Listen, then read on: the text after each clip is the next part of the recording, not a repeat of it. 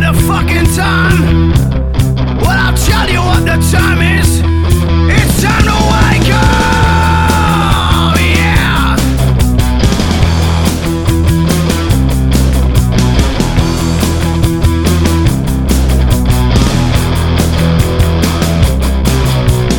Pick a word, my friends. It's called conspiracy. Feed it full of fucking lies. Eating shit and spitting me. Suffocation round my back is rooted in my eyes. I got a fucking noose. You're hanging out tonight. Wake up. Yeah. Hello. Finally, welcome to episode 32 of the Big Conspire. We've been gone for years and years. We went to Mars this time, not the moon. Hello. Welcome back. We haven't been here for a while. How you doing, brother? I'm good. We have done a podcast, but we haven't done a successful podcast that has been released, etc., for a while. What happened last week? Nothing. Oh yeah, I tell you, no, we didn't do it last week. What happened was, I don't kind of remember what. Oh yeah, I tell you what happened was, I forgot to do it. Was that the week before? I don't know. It's been a few weeks, and in between, it's been like 3 weeks. One of them. There was a COVID incident in my house. My silly young adult stepson got a cold, actually, and then tested positive for Rona. So he might have had Rona, whatever. And then, well, no, he got a cold and he was ill. So he's like, I'm not going to work. So he rang work up and he said, oh, I don't feel well, I'm not coming in. And they were like, well, you have to get tested before you come back in. I was like, oh! And he came back positive. So then I had to isolate for fucking ridiculous. Obviously, I didn't go to the shop or anything like that. Nudge, nudge, wink, wink for 10 days.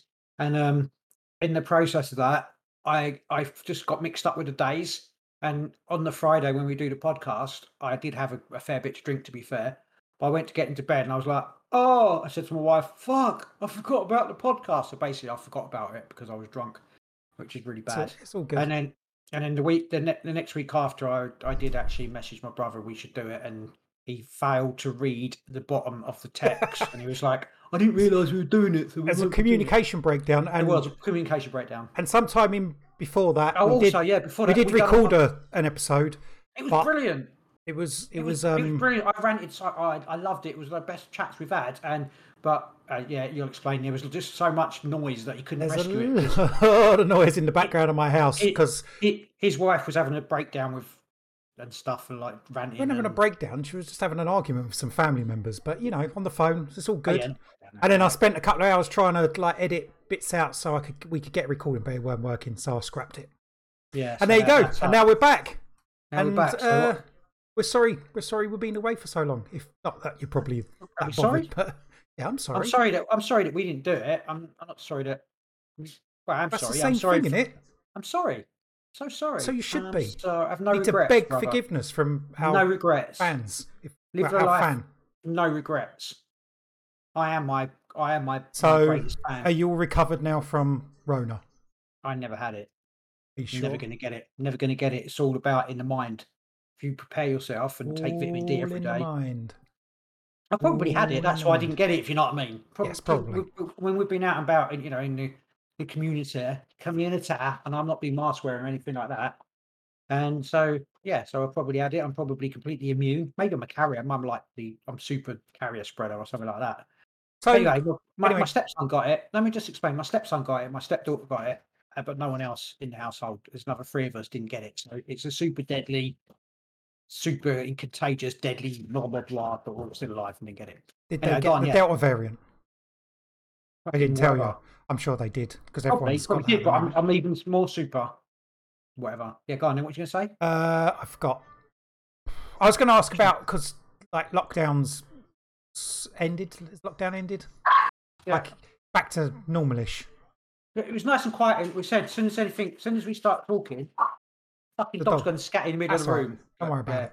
Chase his tail. So when you've been out and about, what's your take on masks still? Because straight after, it seemed like everyone was still wearing them, but slowly as the days are going on, it seems to be less and less people about. It is less and less. You've still got people with fear in their eyes wearing a mask, but no, it is less and less. I think my opinion earlier was I've seen more younger people wearing masks than I have older people. but still not particularly lot. I'm not noticing like everyone's wearing a mask or whatever in shops. Some people are. I've noticed like weird youngsters wearing masks, even like walking down the road. I saw it earlier. I was like, I don't know what's going on there. Yeah, like teenagers with masks on. Yeah, but along. I think like young teenagers do it because like 15, 16, 14, 15, 16, they're doing it because they're like, they think they're gangsters because they've got their faces covered up, you know, with cameras and stuff like that. So there's a little bit of that going on. It's like I don't know, some kind of tag or something like that. And what about yours? What's your tag? What's your take on it? Who did you think as well? Like less people? No, I think less, like more. It was a lot. I went to the shop like the day after, and it all depend on the time of day, really. Like I went on a weekend on a Saturday quite early, and there was no one with masks on. And I went on the Sunday later on, and it seemed everyone had a mask on. I don't know. Maybe it was just. And then again along the street, I think it is dropping off more people, less people with masks on. I think I would say the more expensive shops people have masks on. I went into Costco and loads of people had masks on in there. It's optional. I don't wear a mask, but it's like optional. Did seem like quite a few people had them, but it's a big massive store. I know people a bit. I don't know, but some people didn't. But a lot more people seemed to have them on in there. I don't know. It's probably depends on different areas as well. Depends on where you live and demographics like that. I would expect. I went to big Tesco's late at night and. There was quite a few sort of older people there, and they were wearing masks. But I think they choose to go there because it's quieter. So you know, it's that kind of avoiding people, that the sort of people that would. Anyway. I don't know. People are still socially distancing, like in shops, but that's just I think the normal. People just don't. You know I haven't what I mean? Thought about social distancing at all for a long time. But, people still. I don't even notice it. Or whatever, Oh yeah, people jump away from you. You like walk up to near them and they panic and run away almost. I rub their shoulders and they get a bit. But I think that's a bit weird. But I'm trying to make. Can't behind them, just give them a little massage. Let them know you're there. Like doing my sort of deliveries, I'm trying to hand parcels to people. You know, instead of just chucking them, throwing them at their faces. A lot. I leave and I don't do that. But I've tried to. You know, people that don't seem so. I'm trying to hand them the germ instead of leaving it on the doorstep. Yeah, I generally knock on the door and then when they open it, I just frat at them. Laugh and run off. I run off, yeah. Do that. That's controversial. Okay. We don't. Yeah, that's it. That was just a little observation of I think it's pointless. I think a lot of people are still scared. Pointless. I'm going to ask you the question. In all this time we've had, I don't know how many weeks it is, I've lost count. Have you had any meaningful dreams? Not that you would call meaningful. We've gone through this before. It's not to do with me. It's do you class it as meaningful? I had a dream. Just say no and move on. Mum and dad, and there was aliens, and they dropped down these things and they were slowly releasing these spores. But then, the army was like dropping supplies to people, like weapons. But they dropped us fucking useless stuff that we couldn't fight the aliens with. It was like, why have you dropped us spades or something like that? It was like, what the fuck, It was. But I mean, to be honest with you, I went through a big stage of not remembering my dreams. And in the last week, not yesterday, but 3 or 4 days, I started meditating before I went to bed, and I've had really vivid dreams. I've had no nothing lucid, and nothing really I can say. It's nothing. Apart from, I was trying to run away from the Chinese. I was an army guy, and I was in China, and I was trying to escape. You're just telling me dreams now. I don't want to hear your dreams. Well, I think they're meaningful, but yeah. Anyway, yes, I've had nothing that I could say that we could pinpoint anything with a meaningful spiritual connection. Yeah, I thought Krakatoa. No, I did have. There was going to be a cataclysm, and it was Krakatoa 2, son of Krakatoa, that was going to blow up. Son of Krakatoa's revenge. Yeah, but I just deciphered that through my dream because it was like, what is going to make it happen? It was like, number 2. So I just thought that maybe that only thing I could think of was it's called the Krakatoa number 2, or something like that. Yeah, it was like a big shit. I don't know. Was, oh, what? Where you mean where Krakatoa was? What's coming up? Like rising up again? The new that was it. It was I think one of those weird cryptic dreams that cryptic, not cryptid, cryptic dreams. Yeah, I've had other than that. I can't say specifically that I've had any particular. No, then just a simple no would have done. Nothing beyond the normal weirdness. What about you? Nothing. Nah, just all average, normal dreams. Sorry. So fucking boring, man. Yeah, I know.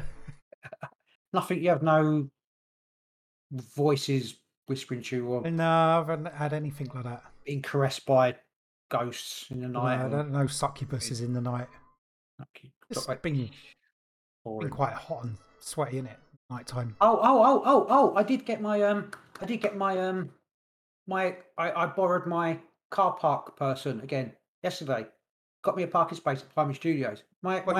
Your parking servitor. I asked him. I said, "Can you maybe do me a little favour or whatever?" He's still wandering about over there, is he? Well, sometimes it just sort of pops in and said, I said maybe I'll do you a favour or whatever. Fucking rammed over there at the moment, so you probably need it. It was, but yeah, he did, and it was like got me a big proper parking space by the main place, and had my lunch there and everything. It was quality. Well done. So, yeah, brilliant. So another question I got for you, during your 10 days isolating where you didn't go anywhere, did you practice your bow and arrow skills? I can't, because if I get my arrows out, my 16-year-old stepdaughter will know I've got arrows with my bow. She found the bow and she's like, oh, bow and arrow. I was like, I can't tell her because she'll steal it and go and hunt squirrels with her mates. I tell you, that will, or she'll shoot someone. So it's there. But useless. I haven't actually fired the arrow in not even once.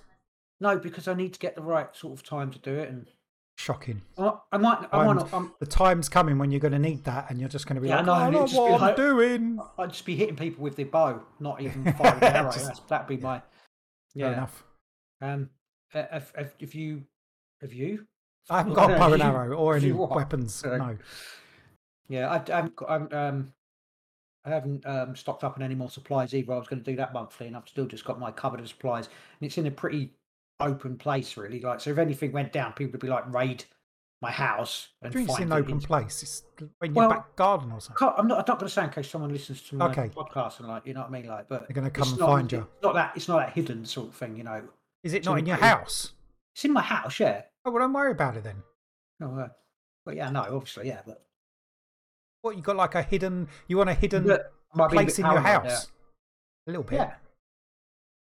Yeah. Even the kids don't know we've got the food. Okay. That's probably lucky, they probably eat it. They know now. It's out the bag. Anyway, shh. Anyway, so what news you got for me?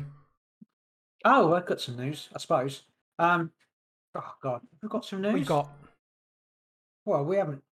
Since the last podcast, they've said that 16 and 17-year-olds advise that they can, sign up and get their poison to get their graphene, whatever it is, killer jab.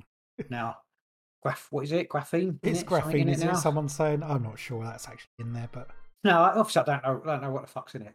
I'm just disgusted. But the thing is, there's an element of bullshit there, because remember me saying that they'd rung up the stepdaughter to say that she can come and have her jab, and she's 16, and her friend had got it. So there's lies going on. Obviously, there's lies already vaccinating. They're already doing it. So before they'd even said that they can have it, they're already doing it. So I don't understand, why is no one questioning it? No one questions anything. No one. I don't. They don't seem to question anything. It's completely. I don't know. Completely insane, like everything bloody else. I put on I have to, when I'm driving the car, I put LBC on. London, was it London Broadcasting? I don't know what it even stands for, LBC, the radio station. It's not London because it's nationwide. Anyway, I know what you mean. Yeah, so I just they often have people ringing in and stuff like that. It's so have condescending guests on there, so someone did ring in and we're like, oh, we don't know, you don't know what's in the vaccine and blah blah blah, and they're like, oh, but here's a link to the vaccine, you can look it up. And I don't know, it's just everything's so condescending and belittling to anyone that questions it. It's like, ha ha ha, why are you questioning, you know what I mean? It's like, well, that's everywhere, that's the whole media though, isn't it? Pretty much it is, even on like I jumped on a Fred Jeremy Corbyn talking about nuclear disarmament, so I jumped on there and he joined in a anti-vaccine whatever. And someone, you know, they're just like, "Oh, you're not a scientist. Why you're not a virologist, are you? Where's your PhD?" It's like, well, you're not a fucking politician. Why are you talking about politics? You know what I mean? Exactly. You know, it was just, I did like refer to the World Economic Forum. No, because I said it's more to do with control than it is to do with the vaccine. Like, oh, what do you mean? I was like, well, just look up the World Economic Forum and the Great Reset, and they were just like, silence. You know what I mean? So crickets. Yeah, no, exactly. Yeah, well, that's people sending me info, man. Let's turn that off. Yeah, so it was. I don't know. It's everywhere, isn't it? It is. What did I listen to earlier? The oh bloody hell! You Knew the Unwanted, great podcast with Dr. Malone, etc. On there. Yeah. You said you listened to that one yesterday. Yeah, doctors and stuff. Yeah, it's all it's like a collection of Doctor Who's, weren't it? Sort of thing. Doctor Who's great sort of thing. But then there was I can't remember. You know, I'm not even gonna. I can't remember who the doctor's called apart from the Dr. Malone, like saying about they've got evidence of when they're looking at these blood samples of like there's definitely graphene in it. Then Dr. Malone was like, well, actually, it would be because do the blood being inflamed. He said it does happen after vaccines. You know, blood can be inflamed. I thought that was interesting because they were sort of pushing it towards the blood's all like poisoned and all out of shape now, and then it's going to like explode later on down, basically saying your blood's going to explode later on down the line, you know, that sort of thing. And it's like, well, you know, this sort of stuff happens after a vaccine, a lot of different vaccines. And then he just sort of moved on, but I did want to know a little bit more. I think he does try and he's very good, like, you know, obviously they say, you know, for coming out, etc. But obviously just doesn't. He doesn't want to go whole hog and just. No, he still seems to be quite the science of it. So when he talks, he will say what he knows and doesn't try and say what he doesn't know. But it doesn't mean because there are other doctors on there, aren't there? And you know, and it doesn't mean he's entirely right. So, he just speculates as well. He doesn't know what's going to happen. And most of the stuff he's just like a bit cautionary, isn't he? He's like, we shouldn't be putting this vaccine out there now, we need to do more tests. That's basically his whole angle. Yeah, and everyone's like, no, kind of... all the mainstream or whatever, they're like, no, you're an idiot, you're an anti-vaxxer now. Oh, hey, it's so annoying, you anti-vaxxer. Oh, like, do you know what, fuck it, I'm an anti-vaxxer, because I think so much of it is precarious and even I was reading a long thread in Twitter the other day about the polio vaccine, how actually polio possibly came about from insecticides, you know, and that's when it started. When they started putting herbicides, insecticides on the crops and stuff like that, and it mostly being in rural places where it'd be in the food, and then they'd eat it, it'd be in the water supply and stuff like that. And that's possibly, you know, where. But other people were coming on like on the friend going, "That's not true. I work in this blah blah blah." I don't know what the truth is. That's what I'm saying. You know, when people cite polio, I don't necessarily know that polio vaccine, you know, got rid of polio sort of thing, whether it was, you know, getting rid of the poisons in the food and stuff. I don't know. I don't know either. It's also, I mean, I literally don't know enough. I don't know anyone with polio.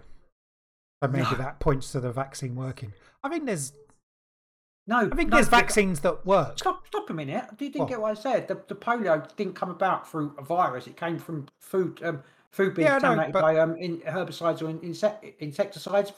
But then did they get rid of the herbicides and insecticides? Otherwise, apparently, yeah. Stop otherwise, okay. You'd have to look into it. I'm just saying. I know what you mean. But there's lots of things saying that it would just be a cycle, and then polio would go away by itself, which is sounds a bit stupid to me. Just saying that I don't. There's so much like different things about, you know, every kind of like, you know, I'm just. And then they say people talk and say polio comes back again, but then if big pharma's involved in it, they don't want it to go away in totally, do they? Generally, no. Because what's the one they got rid of? Smallpox. They got rid of smallpox through vaccinations. Smallpox. Yeah. And they got rid of it, and then when they got rid of it, someone turned around in the boardroom and said, and said, "Do you know what we just done? We just took away a whole revenue stream. We just, do you know what I mean? There's all." We got rid of it. How are we going to get money off of people with it? And then next time they're like, "Oh, we can get rid of most of it, but just keep like 5%. Just kicking around just in case, you know, keep this revenue stream open. That's what maybe there was something else. I mean, I don't know. Maybe there was something else to smallpox than, you know, what we know sort of historically on the mainstream. Maybe there's something else to that as well, you know, using some kind of, because they basically used it to wipe out the native Indians, didn't they? And, you know, it killed other people and stuff like that. Maybe, obviously, completely my idea, speculating, but maybe there was some other element involved there, you know, some, I don't know, poison. I don't know. It did kill a lot of the natives, but it did also kill a lot of the... Yes, it did. It did. People carrying it to the natives. Apparently. I just think, all I'm saying is, at some point, someone in a boardroom who was developing... Well, after they developed the vaccine and like, oh, we've wiped out smallpox, and then someone turned around and said, well, how are we going to make money off it? And then next time they're like, oh, you know, polio, we could probably get rid of it, but, you know, let's just keep it kicking around. Same with all the other ones, like, I don't know, meningitis or whatever. I thought, you know, let's just not quite cure it if it does cure it. Basically, completely pulled out of Afghanistan. I thought they've completely pulled out of Afghanistan because they don't need. Because basically they were there protecting the poppies, protecting the morphine, etc. You know, their own drug supply. They don't need it because they've got such a massive database now of customers because of the, you know, the booster shots and shit like that. They don't need to stay and waste their money or whatever in Afghanistan protecting that because they don't need to make the money off of it because they've got like how many billion customers going to actually jabbed every 6 months now. What they're going to do that free forever? No, that'd be, you know, that'll be your it'll be a jab charge or whatever, COVID charge every 6 months or something like that. Someone's going to have to pay for it. But yeah, but the unvaccinated won't have to pay, will they? Because they don't have to be updated every 6 months. That's why they want everybody on it. You'll have to pay. You'll have to pay somehow. I was looking at the Delta variant, and because I remember at the beginning. Can you actually look at a Delta variant? Because apparently there are people who've asked to show proof of how they could tell what a Delta variant is, and actually no one can actually tell them how they find out what a Delta variant is. Apparently. Anyway, go on. That wasn't what you were saying. Did you hear like end of June, beginning of July of the Delta Plus variant? Beginning of Jive? Beginning of July. June into Jive. We can do a Jive if you want. The Delta Plus variant, which was... Delta Plus. You never heard of it? No, is that a new contract? No. There was this time just at like the end of June, beginning of July, maybe even a bit earlier in June. I started seeing stuff about the Delta Plus variant, and there was some people saying, "Oh, perhaps this one is even more infectious than the Delta variant." And so I looked up, and there is a few stories about it, and they were like, "Oh, you know, it started spreading, and we don't really know if it's going to be worse, whatever." But then all of a sudden, it just disappeared, and I never heard anything else about it. So they obviously. They were obviously thinking about, you know, rolling out more variants, but then people would just get confused and think, oh, fuck the variants, I can't be bothered. So they just stuck with a Delta in the end. They dropped the Plus and just, I think maybe that happened. They were going for... It's too bamboozling to keep... Yeah, exactly. You can't keep... Fucking, you know, yeah. At some point there will be a new variant, whatever the fuck thing is, but at some point they were considering putting out a Delta Plus, which is even worse, more infectious than the Delta variant. It'll be the special unvaccinated variant. Only the unvaccinated can get this. Okay. Going off today, there's some news coming out that the Delta variant, the vaccination, people vaccinated have a same viral load as people who are not unvaccinated with it. Yes. No, but there's actual medical data, research starting to come out. I mean, in the mainstream as well, isn't it? Yeah, that's on. You can find news. You can find news stories about it pretty much today and yesterday. I don't think it's in the British or English news, is it at all? I think it's more American. I just done a quick search and that was the thing. I tell you, I was talking about the Facebook thing earlier. I went on there and I said, oh, because they were talking about why you're not getting vaccinated, and I was like, well, I don't need it, and they were like, if you go into a nightclub, blah blah blah, and I said, well. You know, said, "Oh, if a room full of vaccinated go in there, everyone will come out well." And they were like, "If a load of unvaccinated go in there, 20% will come out ill." Blah blah blah. And I was like, "Well, how is that the case when the vaccinated have got exactly if they're infected got exactly the same viral load as the unvaccinated?" They were like, "Oh, you're talking rubbish." You know, that was the gist. That was the actual. The thing that I talked about on the Facebook. Well, going back to look at the stories at the beginning of last month, There was lots of stories coming out saying, oh, the viral load is less. If you've been vaccinated, your viral load is less from the thing. But they didn't mention any sort of variants. Now, this is to do with the Delta variant. Just got rubbing ginger ale in my eye, okay. Yeah, so this is, you know, actual to do with the Delta variant. So the Delta variant maybe offers... What we talked about, so that's a little bit... The vaccine offers no sort of protection against the viral load. They call it breakthrough cases, don't they? So that's you know, people that are vaccinated, double vaccinated, get in the... well, I don't know. Well, it's a different thing because it'll be to do with whether it makes you ill. That's the... Oh, I see what you mean. You know what I mean? Because they might have viral load. Because the breakthrough cases is people getting ill from after taking a vaccine. Being seriously ill. Because hospitalised, is that the idea? Because the vaccine, we've known it doesn't stop you catching it. So that's not part of the thing. Right, so that's the breakthrough sickness. Yes, is obviously people getting sick after getting vaccinated. This study, I don't think, was looking about people getting sick. It was just basically, maybe it was looking about how would they know? I don't know. Anyway, but there's going to be more of this coming out. Yeah, but I was wondering how they're going to spin it. So, because what they've done covered it up. Because I've seen a couple of sort of biggish stories literally today, maybe two today actually. No, yesterday and today. It's about around about 57-year-old men in hospital that have died, and they're anti-vaxxers, and they're like, their last dying words were, "I wish I'd been vaccinated." Well, no, and their family was like, I tell you, it was like basically what it was. It was someone called, I think it was Billy Bullshit, Mr. Lawrence, right? Mr. Lawrence died, and the wife basically said that. All the family said, yeah, he was a big sort of anti-vaxxer or conspiracy guy. And he said, don't worry, just be careful, but you're not going to die from it. And it was like, he died. But they said, basically, they both got ill. Him and his wife got ill. She had diabetes and hypertension. So, you know, that's a fucking mix-up anyway. But he got ill, and he got quite ill, and he was at home. And then basically he recovered. And it said...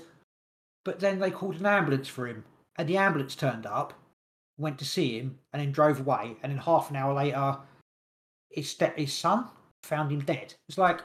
He recovered, and then they called an ambulance after he recovered. Exactly. He recovered. They called an ambulance for him. Ambulance left, and then like half an hour later... Story makes no sense. Yeah, it was so garbled, and what you know, it was like, I can't believe that... we put our children in danger. It was like they had it was like a 12-year-old. Another, it's basically sort of pushing the child. It's like, oh, get your children vaccinated or their father will die. It was so contrived. But if you didn't know what was going on, you'd read it and go, oh, this is really bad. You know? It's so like. Well, what I was thinking about this story, you got the if it's coming out, then what are they gonna say? Everyone go back to wearing masks everywhere? Yeah, of course they will. Yeah, they will. But they're doing that in America anyway, aren't they? They're locked down here, weren't they? That's what in the US, they're doing that quite a lot. Apparently, yeah. Telling everybody to wear masks, aren't they? Whether you're vaccinated, which is obviously coming from this information that's coming out. But masks don't work, so I don't get it. Well, when you say they don't work, they don't. Not really. They're not 100% going to stop you. But I think we've had this conversation before. I think there's a reduction of particle spread. I think it might be more of a case that you don't point your face at someone and sneeze on them. I think it's mostly pointless. I think it's mostly pointless. Anyway, that was that story. And I just wonder how they're going to... Like, these stories are coming out now, but in America, they've been, over the past week, there's certain places have been saying you got to put your mask back on if you're inside or outside. Yeah. I don't know. Depends where you are in America. They make you wear it all over the place there. So, obviously, this date has been coming out before it's been released to the press or certain sites now. So I just wonder how they're going to keep going with it, where it's going to go. Yeah, no one's going to come out and say, what's the point of getting a fucking vaccine if you've still got the same viral load as unvaccinated? I suppose the only spin they can have is you're not going to go to hospital. Well, in this country, mostly not going to go to hospital. They won't, in the mainstream, they won't say you've got the same viral load. They'll just lie in this country and say something completely different, I think. Possibly. And we'll be like, well, why don't you look at America? You know, what they're saying elsewhere. Anyway, they'll change that. Whatever they've said about the viral load, they'll change it. And they'll double whatever flip and whatever and say they never said it. I don't know. There'd be some bullshit. What else you got? What other news you got? That's all COVID, man. That's not. Oh, let's move my camera out of the way because I can't read that. Just a few things. It's like more sort of kind of. I'll leave that a bit. A war kind of thing. This I thought was interesting. This just popped up literally before in the last 3 hours actually, and it's China appoints tough guy military commander to oversee its border with Afghanistan. Now I haven't read the story, but it's like that's helpful. Maybe it's a bullshit story. Well, you mean like an anti-China thing? Think so, so that we have sort of maybe It says China's appointed new military commander with experience of tough postings to oversee border security in its Xinjiang region, a possible signal that expects trouble ahead following the US pullout from neighbouring Afghanistan. Or maybe it'd be China's excuse to expand. You know, they're going to possibly because you've had America, you've had Russia, or Russia and China will go in at the same time. Maybe they'll end up having. Oh, you know, man, although I can't see Russia going back.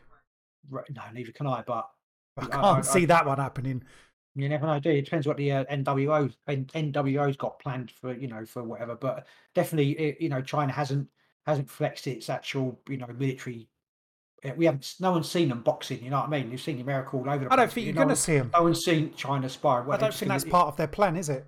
It doesn't seem to be, but they're happy. If they want to expand into Afghanistan, they'll just buy it. They'll just buy Afghanistan. Can't just buy it. You can't buy Afghanistan. They buy plenty of other countries. Yeah, but it's a bit different, isn't it? You know, Afghanistan. It's no one's been able to pay off the tribes. It's all very different. It'd be has anyone really tried? What buy them off? Probably British did. Like back in the day, did they just invade? And you know, everyone's tried to invade it. So you think that China would just? It's not really like they haven't really got. People, I don't know. I suppose they can bribe. I've got no clue. I don't think it's not that kind of thing. It's China's like buy up stuff. What is there to buy up in Afghanistan? You know, am I being ignorant? I don't know. It seems like you just invest, don't you? You put money into it, and then people owe you back for you giving them money. So the way China does it, like the mafia. Hey, the way they do stuff in other countries. Forget about it. They sign deals and, you know, we'll give you this money to build this shit. And then if you don't build the shit, we own this land. It's that sort of deal. Anyway, I just thought that one was just, Beijing is fearful of Afghanistan becoming a base for insurgents who could threaten the security of Xinjiang, where authorities have locked up more than 1 million Uyghurs and members of other Muslim minorities in the campaign. It says about curbing terrorism and radicalism. I mean, it's so like, they've just locked them up. It's like, you know, massively persecuting and murdering them and all that stuff. So maybe they will. You know, it's. No, saying to keep an eye on. It's probably. Yeah, it's probably just. Where's the story come from? Oh, I've just deleted it. It doesn't matter. It was like wondering. It was. I just got to wonder who. Like it was a UK story, but who puts the story out and you know what's the reason behind it? I mean, it could just be that the old general moved somewhere else, retired, got a different post in that to put a different. Yeah. It might not be anything. I haven't looked at it. You know. Right, we got good stuff going on with like Tesla batteries and stuff. Okay. They got this big the big battery project in Victoria. Victoria where? Down under. Oh, okay. All they got like a big and it caught fire.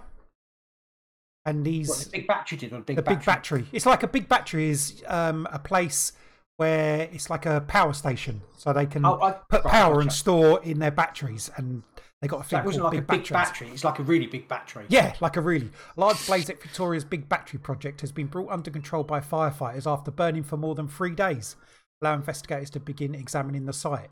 Tesla battery bank caught fire while it was being set up on Friday morning and then spread to a second battery. The fire burned throughout the weekend and into the fourth day before it was declared under control just after 3 p.m. on Monday. Fire crews will remain at the site for the next 24 hours as a precaution in case of reignition, and will take temperature readings every 2 hours, the county fire authority said. Investigators into how the fire started will soon begin with multiple agencies involved, blah, blah, blah, blah. Anyway, the 300 megawatt battery project is being produced by French renewable energy giant Neoen and registered with the energy market operator on the 28th of July. You're on Australia, managing directors. So basically, these batteries, because you've got these are big like renewable batteries, and when they catch fire, they don't have a way to put them out because you can't pour water on them. Are they plugged into the mains and stuff? What do you mean plugged into the mains? What are they power? Are they where you charge up cars and stuff? Was it? No. It's like is it like a power station for? Yeah. So let's say you got a power station and then you say you want to produce like 10 bits of power for your for the people that it's precise, but you produce 12 bits of power. So you need, instead of losing the 2 extra bits, you want to store them somewhere. So that's a storage thing. These like huge battery storage, like a. That's Tesla. Yeah, Tesla. It's like a design thing. They're trying to do these things, but these batteries caught fire. The problem with these batteries is that you can't, once they catch fire, they just get so hot, you can't put them out. You can't put water on them. There's nothing you can do to... Is it like almost, it's like nuclear, but not nuclear? It's not nuclear, obviously. But they just burn, and they're really difficult to get under control once they're on fire. They probably don't want to, you don't want to chuck water or you can't put water on or whatever. Water doesn't help. Water doesn't do anything. You can put you can put anything on it if you want. You can put oil if you want. You know what I mean? I'm just saying. I suppose like, maybe if you dumped tons of sand on it, maybe that would help. I don't know. They probably want to if you chuck, exactly the sand. But if you whatever you put on it, you're going to probably destroy it a bit more. So maybe it's like a case of not wanting to disrupt everything else, by. These things just burn. They're not easy to put out. But these are this is a big battery, but there's similar things in a Tesla car, and there's been reports of like Tesla cars catching fire. The thing is, if it's burning, if you basically just got to let these things burn out, you're going to get eventually with lots of these batteries around all over the place. If they catch fire, they're just going to be cars burning at the side of the road with cordoned off because there's no way to put them out. You can't call up a fire engine and put. Or the amount of water you need to put on it to put it out is. I haven't seen a never-ending burning Tesla car anywhere. You haven't, because there's not a lot of. You haven't seen a lot of Tesla cars, but they do catch fire. No, but as the technology progresses, more and more cars are going to have these sort of batteries in them. Right. And when they do catch fire, they're burning for. Won't be tied. It's a lot of firemen. Put it that way. I'm just saying, if they're burning for days, stay there for days. Yeah. What are you going to do? Like, I would just close this road off for a couple of days while this. Battery burns out. It's brilliant. A source of heat for homeless. Just like fair enough. That's the way you want to look at it. I am going to might have to because then when they kick me out of my house because I won't get their vaccine or whatever, look for broken down Tesla cars to set on fire so that I can build my. Plus, they're actually just like setting up. Refugee. They were setting up this place and it caught fire. It wasn't even fully active. It's obviously shit technology. Bit shit. Probably. Was it a false? Not a false flag. Was it a not a false flag? No, was it a dodgy? Next one I got for you, Mark. Espionage. Espionage was it? A story you got for me. I don't know what it was, Rick. They didn't. They were investigating. I think this is today as well. Today's story as well. RAF emergency jet scrambled as unidentified aircraft heads to UK area of interest. The fighter jets from RAF Lossiemouth in Moray. I think that's Scotland. Are presently operating under a what was that name again? Alert. Moray. Where'd they come from? Lossiemouth. RAF Lossiemouth. It's LOSS. Moray are presently operating under a quick reaction alert. Initial details are scarce, but an RAF spokesman told Express UK the plane was approaching an unspecified area of interest. So an aircraft was approaching it, and they don't said what the aircraft was. They explained quick reaction. Alert Typhoon fighters based at RAF Lossiemouth were scrambled today against unidentified aircraft approaching UK area of interest. We will not be offering additional detail until the mission is completed, said. But it just sort of cuts out and says also Typhoons were scrambled in response to Russian aircraft entering NATO airspace over the Black Sea. Again, Typhoons also scrambled for Lossiemouth to track several Russian Su-24 Fencer and Su flanker aircraft over the Black Sea in June. So they get scrambled from Lossiemouth to go to. I'm a little bit confused. No, that's just a different thing. They're saying they scramble aircraft a lot, by the sounds of it. So they scrambled from Lossiemouth to fly to the Black Sea. Yeah, maybe if it's part of the rotation of like NATO, just like NATO, yeah. Part of the protection. I'm thinking it's aliens or UFOs. Yeah. Well, how did the UFO get to? Was it England? How did it get? Or the UK? Do you mean how did the UFO get to the UK? No, not the UFO. How did this thing they scrambled? Was it already in British airspace? Is that what the story is? What that they scrambled to? The first one, yes. They don't say. They're just saying it just RAF emergency jet scrambled as unidentified aircraft heads to UK area of interest. That's all it says. An area of interest of the UK that they were scrambled from RAF Lossiemouth and Moray. Doesn't say where the area was. Presume it's somewhere around the British Isles. Well, yeah, you would have thought so. It's flown through. It says UK area of interest, so could be anywhere. I'm going to say yeah. I'm going with it. They're saying it's a UFO. Maybe, they didn't want to give away where in the UK this thing was going. Hmm. Somewhere in the UK, something appeared on our radars in our airspace without flying through anybody else's airspace. By the sounds of it, that's what I'm saying. Yeah, so they scrambled jets, but we don't know any more than that. And then they go on to a story about scrambling jets before to head off Russians. Yeah, but we know that we know the Russians do that sort of shit all the time. We've spoke about it before on a podcast. Oh yeah. So the test the. You know, poke the bear, or the bear's poking the honey pot, or whatever it is. But, so that's the bear's poking the honey pot. Yeah, we're the honey pot, and the bear's poking us. Isn't it? It's a Russian bear, and we're a lion. Most countries are a lion, though. No, we're a honey pot. We're a honey pot. Yeah. Okay, baby, British lion. We're the lion. Talking of poking the lion's pot. Okay, so we got the. As we're going to be talking a little bit about false flags in a little while, you got the tanker that was, I was going to say arrested then. It was hijacked yesterday or the day before in the, where was it hijacked? Gulf of Oman. Which is Middle East. Which all sounded a little bit dodgy at the time. I got a story about it. You got an update because you told me about this. So. I haven't, not necessarily an update, but when I first heard about it, the report was it said some hijackers have hijacked a tanker, and then they're like the report was saying it was probably Iranian. It's like okay, and then part of the report said the tanker had been ordered to turn around and go to Iran. It's like well, who the America's ordered it to go to Iran. It just sounded all a bit dodgy, and as soon as that happened, the hijackers left the tanker. And then the reports were they knew they were Iranian hijackers. I don't know. So I looked up a story, and this is from the US Sun. So I don't know how accurate or whatever, but we'll read through it. Tanker was reportedly hijacked by an alleged Iranian commandos and ordered to sail to Tehran days after a suspected drone attack killed a British security guard. Right, that's the headline. A 9-strong armed group clambered aboard the Asphalt Princess in what Royal Navy's monitors slammed as a potential hijacking. Sounds like a hijacking to me. Yeah. The Asphalt Princess was at the centre of a potential hijack off the coast of the Gulf of Oman. Shipping authorities Lloyd's List Maritime Intelligence said the vessel had been ordered to sail to Iran.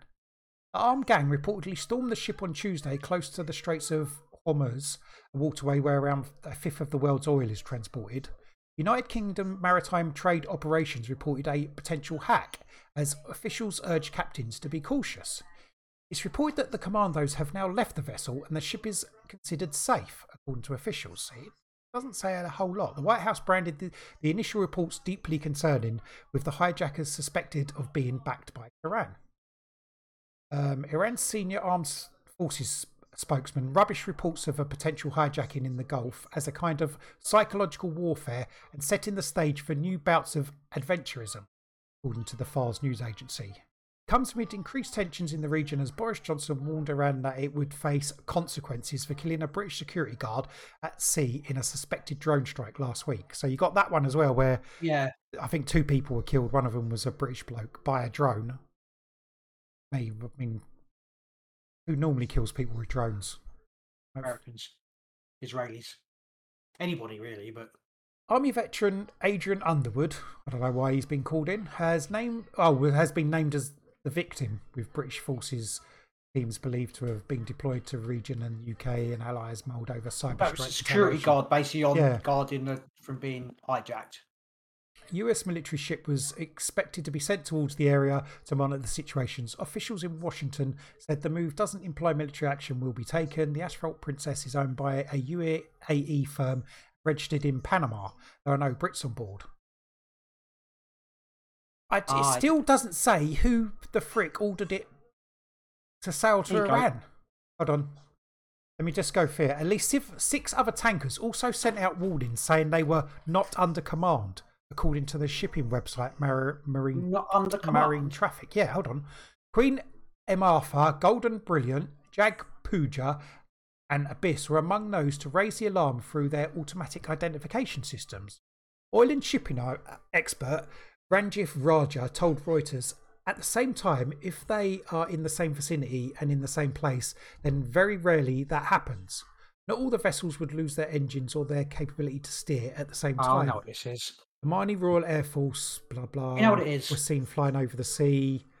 On him. They're saying it was a hijack, but it wasn't. These ships have been hacked, so they have to use the hijack as a... Because if I go back, there's like one line back here. Hold on. Which is... That's like something from fucking James Bond, like someone's hacking them and going to steal all their ships. But what does it say about what America's response? The White House branded the initial reports concerning... No. I can't find it now. It was something to do with a cyber retaliation. Here we go. Army veteran Adrian Underwood has been named as the victim, with British Special Forces team believed to have been deployed to the region, as the UK and allies mould a cyber strike retaliation. So why are they mulling a cyber strike retaliation for a hijacking? It does sound very, very fucking dodgy, doesn't it? Now, when you read down, but these... Only after you just said about that with the other, because I didn't realise the other ships had been interfered with. No, so and then so at the same time, other ships had lost their thing. It'd be like an EMP attack as opposed to... This is this thing. The Omani Royal Air Force C-295 maritime patrol craft were flying over the sea. Data from flightradar24.com showed. So the Omani radar craft were flying over the boats at the time this happened. Yeah, the Omani have done an EMP attack. Well, it's not an EMP. It's like a cyber hack where they've hacked these boats and taken control of them because they've sent out signals saying EMP because they got their stuff back. So it wasn't an EMP. It was they're like cyber attacked on these tankers or whatever. They lost control for a little while, although one of them apparently got boarded by 9 whoever's. Or maybe they had to...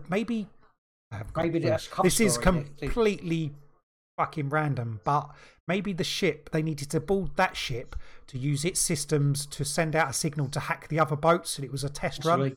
So because it's all part of the same system, it would be easier to use that boat to hack the other boats. That's my... Because that's me making shit up. A long time. We know about all that's me making shit up, but maybe that's a possibility.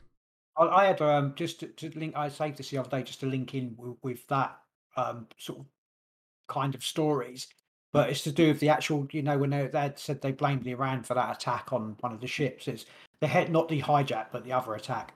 The head of British Armed Forces has said that the UK must retaliate against Iran to deter it from carrying out further attacks in the Gulf region. General Nick Carter, the Chief of Defence Staff, told BBC Radio 4's Today programme, what we need to be doing fundamentally is calling out Iran for its very reckless behaviour. They made a big mistake on the attack they did against the Mercer Street vessel last week because, of course, this has very much internationalised the state of play in the Gulf. He goes on to say, ultimately, we've got to restore deterrence because it is a behaviour like that which leads to escalation that could very well easily lead to miscalculation that would be very disastrous to people of the Gulf and the international community, basically saying that someone could take a umbrage to it, so they need to stop them doing stuff like that, but they probably didn't do it anyway, although they're quite capable of doing stuff like that. So deter, you need to bomb Iran, he's saying. I don't know what he's really saying pretty much. You can definitely see you see Israel have been bombing Lebanon, seen that. Beirut, this Lebanon, okay. Today in the last. It's the anniversary of that big massive port explosion, isn't it? Yeah. So then Israel decided to.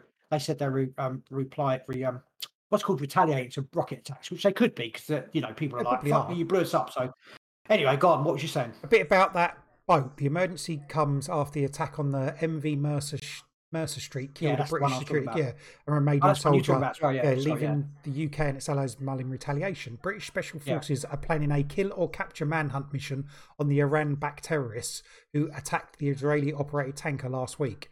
The outrageous and deliberate attack on the vessel, which is linked to the Israeli billionaire, occurred off Oman, the Arabian Sea. The PM said he is working with the US and Israel on how to respond.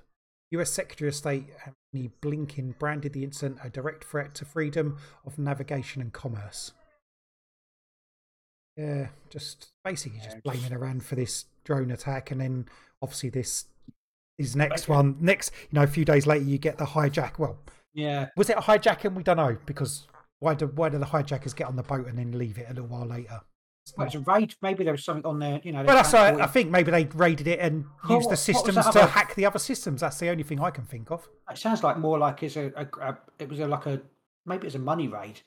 You know, there was money on there. They've raided it, stolen the money, or they've stolen a tactical nuke. Maybe there was a tactical nuke on there, and someone's gone in and they've retook it. I don't know. Basically, Tom Cruise has gone on with his gang and got rid of it. Sounds pretty important. I don't know. There's so many different stories you can put into what the actual story was, isn't it? But it's definitely whatever they're saying isn't true. So no, doesn't seem to be. It seems to be ramping up for more sort of looking at Iran as the enemy now. But I definitely think we need to watch. It's a bit more interesting than COVID, isn't it? Yeah. We need to watch out for a big false flag coming where they blame Iran for it. That's what I think. And end of September going into October. Well, I don't even know if it's going to be that close, but I just think something big. Yeah. I can't disagree with that. Yeah. They need something big. I think they need something big. But it's got to be... where's it going to happen? It can't happen... Oh, Israel. Middle East, isn't it? Yeah, Israel. It can be Israel, can't it? It can't be anywhere else out there, because... No one to give a fuck. Who's going to give a fuck? No, not really. It's got to be either in Israel or in one of the Western countries. Previously, I think they, you know, if everything else hadn't gone on, they could have done this thing, and then bombed Iran for it. You know, but it could have got away with it. But there's been so much shit going on. Yeah, they can't. They need something. They can't. I think if there's like a tit for tat, or like a few more things blow up out there, and we're like, oh, Iran's a rogue state, we need to go to war with them. I don't think anyone's going to fall for that. No one's going to be like, let's all support that. No one's going to be behind it. They might go on with it anyway, but they're not going to have any sort of public support. So they need like something big, what we're going to call a false flag, probably. Well, it is, unless Iran really does it, but you know, the only way you're going to get support from Western countries is if it's in a Western or in Israel. Yeah, I'm looking for a dirty bomb in Israel, basically. Something like that. Shit, I was going to say something then. I can't think what I was going to play. Okay, I'm not saying that I'm planning that at all. It's just speculation. Please don't come and take me away. Despite what, the 77th Brigade's coming to get you. Despite what. Everyone knows how powerful Israel is, despite what they say, as they can't. I don't think they could go it alone attacking Iran. They might be capable of destroying, doing it. Well, they could nuke Iran, but there's so much Iran. I don't think they would survive. I don't think they'll survive out there if Israel decided to retaliate to attack Iran. If they attack Iran, Iran has to do something back. You would have thought, you know. So, yeah, I'm just. It's got to be it'll be a joint thing, you know. America, Britain, Israel. They need to ramp it up to get. I don't even know. Do they need support? I'm not sure they do need support, but it seems they've just pulled everything. Yeah. They just pulled all their troops out of Afghanistan and Iraq and that. So get them all back, bunched up together, and then let's go again, boys. We'll go again. No, I think you'll find that's for homeland, not for civil war. It's not for anything else. Well, who knows? So you don't think something's on the horizon with Iran? Oh, 100%. Yeah, definitely. That's what I'm saying. They pulled all the troops out of Iran, Iraq, and then Afghanistan and Iraq, and then they're going to have a go at Iran. But they might have pulled the troops out for China as well, Taiwan. You know, that's definitely a thing. I do. That's definitely maybe that's for us. I don't know, but we'll be absolutely obliterated. Got hot war with China. I don't think that's happening. Great. Send our 4 boats over there, wherever we've got them. 4 boats and a teacup. Yeah. Send our great Royal Marines to invade China. China. I've got one more tiny story, even it's kind of linked in all this shit as well. Russia sparks. This is the headline. Russia sparks war alarm bells after refusing to join UN in regulating its killer robots. I only read the title. I didn't read the story, so it's a good title though.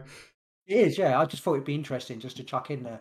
Russia declared its alarming stance on the ethical dilemma at the United Nations Conference on the Use of Ethics of Lethal Autonomous Weapons. The UN's Convention on Conventional Weapons Conference, which will wrap up on August 13th, saw delegates from 50 countries discuss possible new regulations on the use of autonomous killing machines. A Russian diplomat has, however, claimed no new regulations are required when considering the issue of killer robots targeting humans. Basically, they're saying, we don't need to join no... What? I'm not getting a Russian accent there. We don't need to join no extra thing on... I don't see the point in them doing any treaties with anything because every country does what the fuck it wants anyway. You know, whether it's completely roughing over the Nuremberg Code now with every fucking COVID thing or selling weapons and creating nukes and just they do what they want. Yeah, I mean, they fucking want. Whatever country's making killer robots, they all are. The ethics on whoever, they're still making killer robots. They just. Yeah. They'll just take their weapons off them and arm them up with like tasers or something for a little while, and it'd be like, so it's more ethical. Yeah, we're non-lethal. Non-lethal, just wandering about tasering people for not wearing masks in the street, and 12-year-old kid, where's your mask? You have 20 seconds to comply. I don't even listen to the Truthzilla podcast with Whitney Webb on it, talking about all the basically the artificial. Intelligence and building robot brains and bodies and just the whole fucking DARPA plan that they've got for everything. It's like, you think autonomous robots is scary? This shit is Terminator shit scary, man. It's all coming. I tell you what, it's so... when I said to you, I think the last podcast, which we didn't release, but I was quite ranting, but it feels like this is the lines drawn. The New World Order is executing its kill plan right now. This is it. I don't think it's not tiptoeing. It's not behind the scenes. This is its thing right now. That's what I think. Every fucking card in the Cthulhu. Every card in the bloody hell, what's that game? It's Peter Jackson. The cards, the Illuminati card game. Every Illuminati card's being doosh, doosh, doosh. They're whacking it all down now. I tell you what, they can't go. That's what I said, like the last podcast. I might as well just say this podcast. The line's gone. They can't go back now. The thing is, even if it was discovered that all their plans, if someone found the brochure, the New World Order brochure, and everyone knew, they can't go back. So it's either they're going to win or we're going to win. And if they don't win, they've got so much power. It's like it'll be, But when you're losing and you burn everything as you're retreating. What's that? Burning everything as retreating. No, there's scorched earth. Scorched earth. I tell you what, that's it. I think this is it. They've rolled their dice. It's win or nothing. Okay. Thingy or bust. I think now. Or every single planet. I've got one tiny chink of light for you. We're being led by Boris Johnson. The towering intellect of Boris Johnson. I think he can be defeated. Because did you see him this week trying to stand in the rain with an umbrella? No. Have you not seen the film of him like just trying to hold an umbrella in the rain? The man's an idiot. Work it out. No. He's like holding it, I don't know, out to the side and just... I don't know if he didn't want to like get the umbrella too close to his stupid hairstyle or whatever. There's plenty more. Man, you need to go and look it up. Just go and look up Boris, because I think there's a couple of times in the past he's been unable to work an umbrella either. He's just a complete idiot. He's standing there and he's getting wet because he's holding the umbrella out to the side. It's like, what? How can you not know how to use an umbrella? He makes himself out to be an idiot. He's not an idiot. No. He can't be, but he could be because he just. He plainly is an idiot. Yeah. Anyway, selected, not elected, I think, is the thing. And he's just put there, and it's like, who can we put there as, to almost, he's almost like Donald Trump, you know, but in Britain, and he, you know, let's be honest, he's almost that kind of facade. For some reason, the British people. Although he did make a great comment today. Did you see that one about the mining, about the miners and Thatcher? Yeah, that was fucking, yeah, a great comment. Oh my God, it's like for the people who are listening, he said that Thatcher had got us off to a great start for like making the UK green because she closed down all the mines in the '80s. It's unbelievable. Which is a shocking thing to say because what that done, she closed down the mines and she destroyed. Countless industry, British industry. British coal industry, but countless communities because they took away all their revenue and you know what the people lived on, and the people had nothing in these communities. And it was just to break the unions, you know. Yeah. That was plainly what it was for. But to say that, I think he's Anyway, that was a big mistake. Oh, yeah. So they were talking today. It's like so they say 10 years since the had the riots in London. I can't believe it's been that long actually. The last lot of riots where.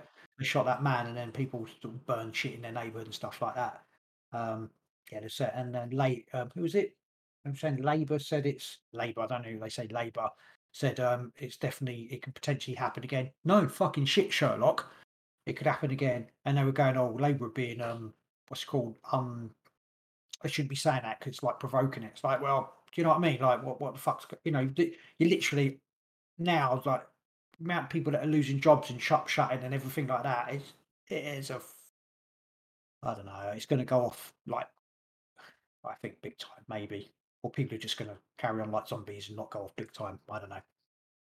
Anyway, and Keir Starmer said he would I think Labour need to go back to their Blair roots and become Tory too again, even though they are anyway. Is that what he said? That's the British. Yeah, he did. Yeah, so he didn't say become Tory too. He said go be more like Blair.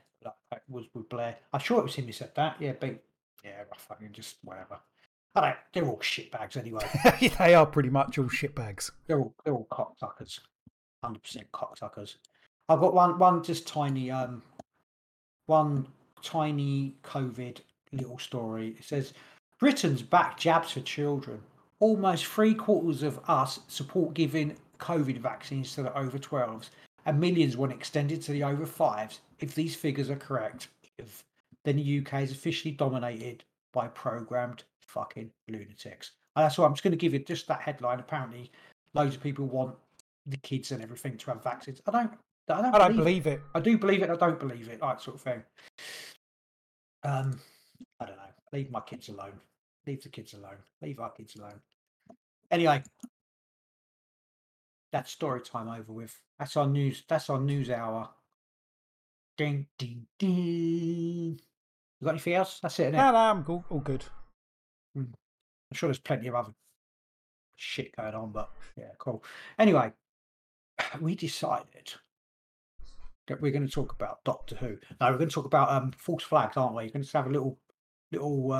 Yeah, we're not going for any deep dives in anything in particular. Just having a quick chat about it because that the boat thing piqued our interest. Yeah, exactly. Yeah.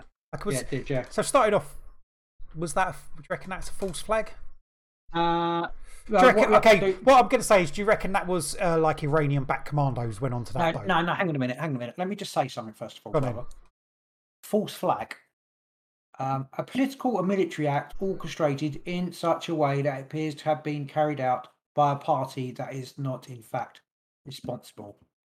Okay, so I've got a different thing that someone said. Oh, okay.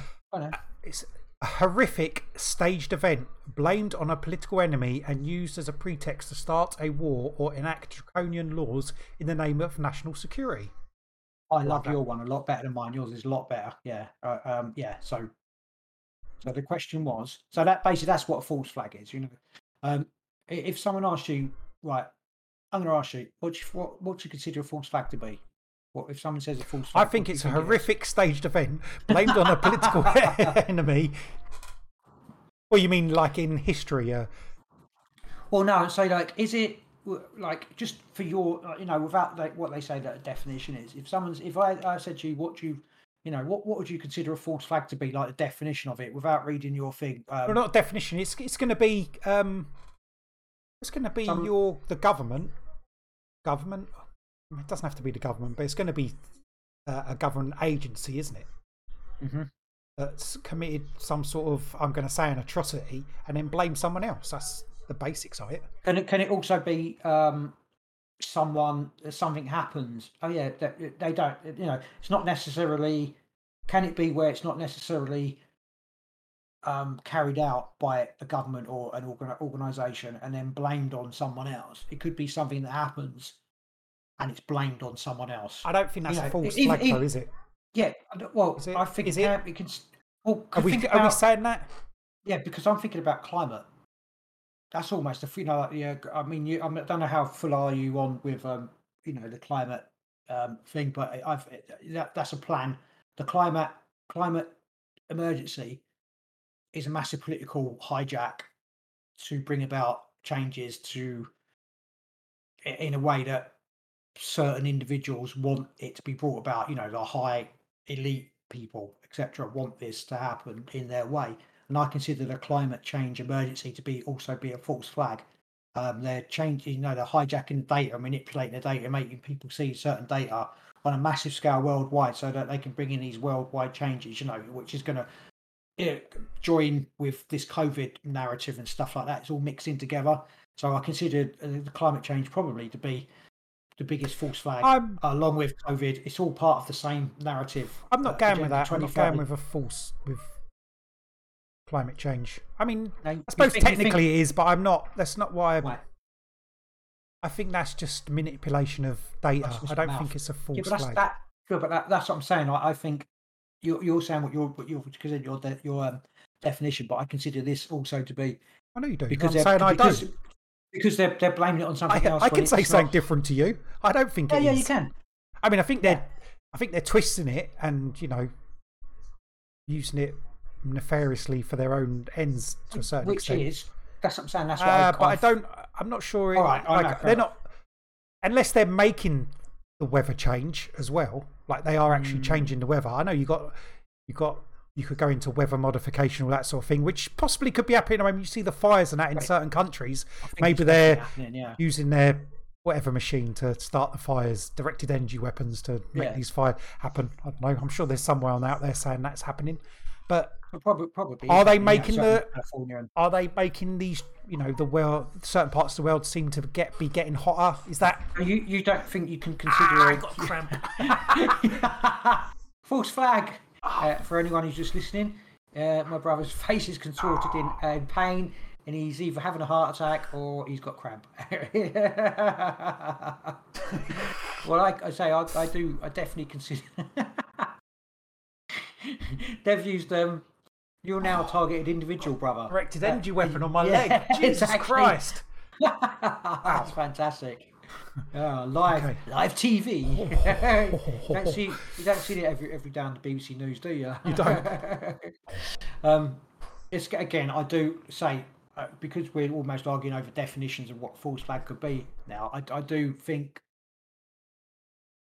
that just manipulating... data to that's just fuckery, though. I think that's just fuckery. Well, isn't that false flag just fuckery? No, because it's not just fuckery, though, is it? I think if someone goes out and through just their own thing, they get a knife and stab someone in the street, right? And then whoever get hold of it and say, "Oh, this," they make up a story about the person, and then. Say done it for some other means. Is that a false flag or is that just fuckery? No. False flag's big, man. You can't. No. But I'm just like it can be all right. So he gets a bomb and blows up loads of people, but he hasn't. No one's made him do it. This is generally just done it on his own. But then they take that and use it for something else. Would that be a false flag? I'm trying to vocalize because this. Generally these things are. Planned. Say, I know what you're saying. Yeah, they're planned and then blamed on somebody else. Yeah. There's a certain manipulation of events and facts. Like I would say, I haven't brought like with the, some of the stuff that we can talk about today. I haven't included 7.7 into this, but I consider 7.7 to be certain. I haven't got any of the shit in front of me. I didn't pull it up because we didn't want to go deep into 7.7 and 9/11, even though they're like, you know, massive ones. But I consider 7.7 and 9/11 to both be false flags. I'm not sure you're so Keith, you're so thingy on the 7.7 1. No, but there are parts, you know, like when there's what's it called, operations going on that day. Anyway, going back to what I said, if someone on their own... I was trying to make a point, I think, but now I've completely lost the... Well, just a yes or no, really. Yeah, sorry, anyway, would that be a false flag?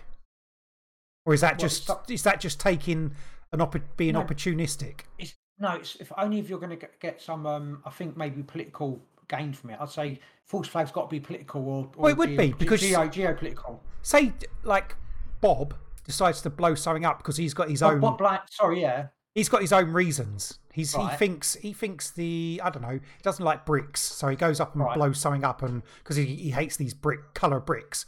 But then they're like, oh, and he's got his manifesto, Bob's anti-brick manifesto, and then when the authorities get it, they're like, oh, Bob's anti, that's no good. We'll write a new manifesto. Say he blew it. He didn't want to blow. It was nothing to do with bricks. He wanted to blow up the children in the daycare centre next door because he hated little people. I don't know. You know what I mean? Yeah, they take it and warp it and make it into something else. And say he's like, he's a, or, you know, let's say he's a, they say he's a Muslim and he wants to blow people up because he's a Muslim, but he didn't. He just wanted to blow up red bricks, you know. Just wanted to blow things up.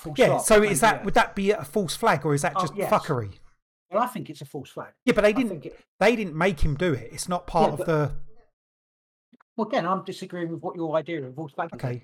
But I think, that can be definitely considered a false flag because they're using it for their own purposes to gain, I don't know, leverage or manipulate a population, etc. Wouldn't you have to... As long as there's an agenda to coerce people or to make people think a certain way afterwards so that they can push something in a certain way, you know.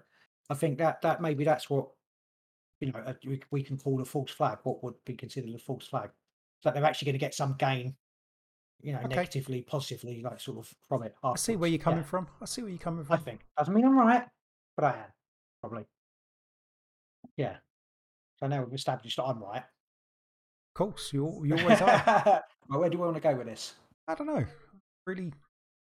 Right. Well, what I've done, I'm 100% sure. I'm going to start. I've got basically, it's from a website. I mean, we know all the, you know, the main ones, etc. But I'm just going to have a little jangle with this. And it's basically 10 false flag operations that shaped our world. Okay. I say the most commonly known false flag operations consist of a government agency staging a terror attack whereby an uninvolved entity gets blamed for the carnage. We know that, don't we? As at least two millennia have proven, false flag operations with healthy dose of propaganda and ignorance provided a great recipe for endless war. In War is a Racket, two-time Medal of Honor recipient Major General Smedley Butler wrote, "I spent 33 years and 4 months in active military." Oh, where'd I go? In active military service. And during that period, I spent most of my time as a high-class muscle man for big business, for Wall Street and for bankers. In short, I was a racketeer, a gangster of capitalism. I helped make Mexico and especially Tampico safe for American oil interests in 1914. I helped make Haiti and Cuba a decent place for national city bank boys to collect revenues in. I helped in the raping of half a dozen Central American republics for the benefit of Wall Street. I helped purify Nicaragua for the International Banking House of Brown Brothers in 1902 to 1912. I brought light to the Dominican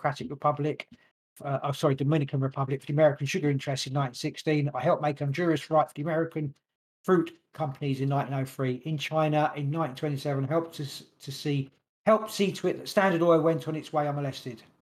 You may not have heard of these operations, but perhaps you have heard of these next ones. Basically, there must have been so many false flags going at the beginning of the, 20th century for. But anyway, the first one you've got Nero, Christians and the Great Fire of Rome. And you have to tell me whether you consider this a false flag or not. Rome, the night of July 19th, 64 AD. The Great Fire burst through the rooftops of shops near the mass entertainment and chariot racing venue called Circus Maximus. The flames, whipped by a strong wind, rapidly engulfed densely populated areas of the city. After burning uncontrolled for 5 days, 4 of the 14 Roman districts were burnt to the ground, and 7 more were severely damaged. It was no secret that Nero wanted to build a series of palaces which he planned to name Necropolis, but the planned location was in the city, and in order to build Necropolis, 1/3 of Rome would have to be torn down. The Senate rejected the idea. Then, coincidentally, the fire cleared the very real estate.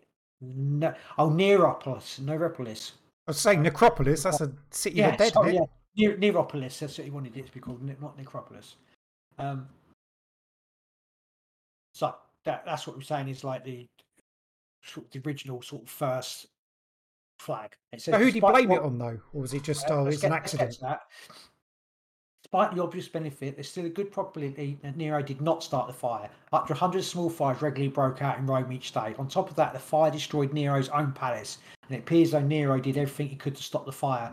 It doesn't mean he didn't start it, he just fucking stop it, you know. Accounts of the day say that when Nero heard about the fire, he rushed back from Antium to organise a relief effort using his own money. He opened his palaces to let in the homeless and had food supplies delivered to the survivors. Nero also devised a new urban development plan that would make Rome less vulnerable to fire, but although he had put in place rules to ensure safe reconstruction, he also gave himself a huge tract of city property with the intention of building his new palace there. So maybe he did burn down his palace. People knew of Nero's plans for Neropolis, and all of his efforts to help save the city could not counteract the rampant rumours that he'd helped start the fire. As his poll numbers dropped, Nero's administration realised that need to employ false flag 101. When anything bad happens to you, even if it's an accidental, point the finger at the enemy. Lucky there was a new cult of religious nuts at hand. The cult was unpopular because its followers refused to worship the emperor, denounced possessions, held secret meetings, and they were always talking about destruction of Rome and the end of the world. Even more luckily for Nero, 2 of the cult's biggest leaders, Peter and Paul, were currently in town. Nero spread word that the Christians had started the Great Fire. The citizens of Rome brought his lie, hook, line, sinker. Peter was crucified and Paul beheaded. Fair enough. Hundreds of others in the young cult were fed to the lions and smeared with tar and set on fire to become human street lamps. So, false flag. Burn the city down, blame the Christians. I'm not sure. By the sounds of that, it doesn't sound like he actually did burn the city down. No, but he still blamed the Christians afterwards. Oh, yeah, definitely. So, whatever happened, it's like, who can we blame? You know, it might have been their responsibility. You know, it was basically the administration's responsibility that happened because they weren't, you know, doing anything to stop the fires and stuff like that. So they were like, Nero did it. It's like, the Christians done it, you know, they've always said that Rome's going to burn. So that was the beginning of sort of, you know, persecution of the Christians, etc. Probably wasn't the beginning of it, but it certainly, you know, didn't help, you know, the Christians standing in Rome at the time. So yeah, would you consider that a false flag or not consider that a false flag? That's like one of those, that's like I was saying earlier, a little bit, like taking something and then... Well, but he still blamed. I suppose he blamed them, but I think that's just blaming people. I'm not sure we would. Most people would consider that a false flag. All right. Well, let's say, for instance, that's just blaming. 9/11. Let's say 9/11. Right. Let's say the hijackers were Saudis because they were Saudis, and it was done by Saudis. Let's say it was. They didn't blame Saudi Arabia. They blamed Afghanistan. They blamed Osama bin Laden. They blamed Muslim terrorists. They didn't blame the Saudis, so it's the same thing. So that's still a false flag. Okay. Yeah. So I think it was a lot deeper. You know, it was actually, you know, deep state, etc., etc., etc. You know, with the whole thing about it, bombs in the towers and everything else. But they still didn't blame the people like Saudi Arabia. They blamed someone in Afghanistan, invaded Afghanistan, and sort of. Going back to what you're saying with Nero, he blamed Christians. Those Christians could have come from all different parts of the empire. Well, that's the thing. That it's like it does matter because he wasn't blaming. Say, well, Peter and Paul weren't Rome, were they? Weren't Roman? He didn't. He was blaming Christian. You know what I mean? He was blaming a certain people. He wasn't blaming where the people come from. You said Saudis. They didn't blame Saudi Arabia because it's like blaming the Christians. He didn't blame people from Judea, did he? I don't get your point. How can you not get the point? I don't get your point. I don't get what you're getting at. He's not... He's blaming Christians. The Christians could be from all different parts of the empire. Yeah, he didn't blame each of those different parts of the empire. He blamed the Christians. Yeah, so they didn't blame the Saudis because they said they weren't Saudis. They were terrorists. They were Islamic terrorists. That's why he was blaming. They blamed Islamic terrorists the same way he blamed Christians. He didn't pick on. Yeah, but they invaded Afghanistan. They didn't invade Arabia. Oh, that's what I'm saying. What link do they have with them? I'm trying to make the comparison between Islamic terrorists and Christians in this thing. So he's not blaming he's not blaming Saudi Arabia because he's just saying it's not Saudi Arabia doing it. It's Islamic terrorists who come from Saudi Arabia. They're Christians who come from Judea. They're not all of Judea. See what I'm saying? False flag. I'm not saying it's not, but I'm trying to make the comparison the same as what you just said. You kind of lost me a bit there. I really did. I'm going to agree with you. I'm going to agree with you, yeah. So you're agreeing with me. Yeah, but I'm just... Because when you went on about they didn't blame Saudi Arabia, that's right, they didn't, because they didn't class them... Although they come from Saudi Arabia, they said they were Islamic terrorists. It's like the Christians, although they come from, say, Judea, they called them Christians, Christian terrorists. Yeah. Swap Christian for... Swap Christian for Islam and then swap Judea for Saudi, and it makes sense. It does make sense, yeah. Right. Now you know what I'm talking about. But was it a false flag? I don't think so, because it wasn't planned. It wasn't planned that way. It was used. Who says it wasn't planned? Maybe it was planned that way. It doesn't appear. Hang on. Through the act of what he'd done at the time, it doesn't appear that he planned it. Maybe he did. Maybe because he was in such charge of all the propaganda and stuff like that. Maybe he literally did plan it. We're going to burn the city down. We're going to blame the Christians. Maybe, for it. But maybe it sounds like we're arguing about. He didn't actually mean to burn his palace, but he did get a new palace site over it. No, but it seems that if it was a false flag, he would have had debating. Well, he would have had the plans in place, so straight away he would have been blaming the Christians. It seemed he only started blaming them after people started blaming him.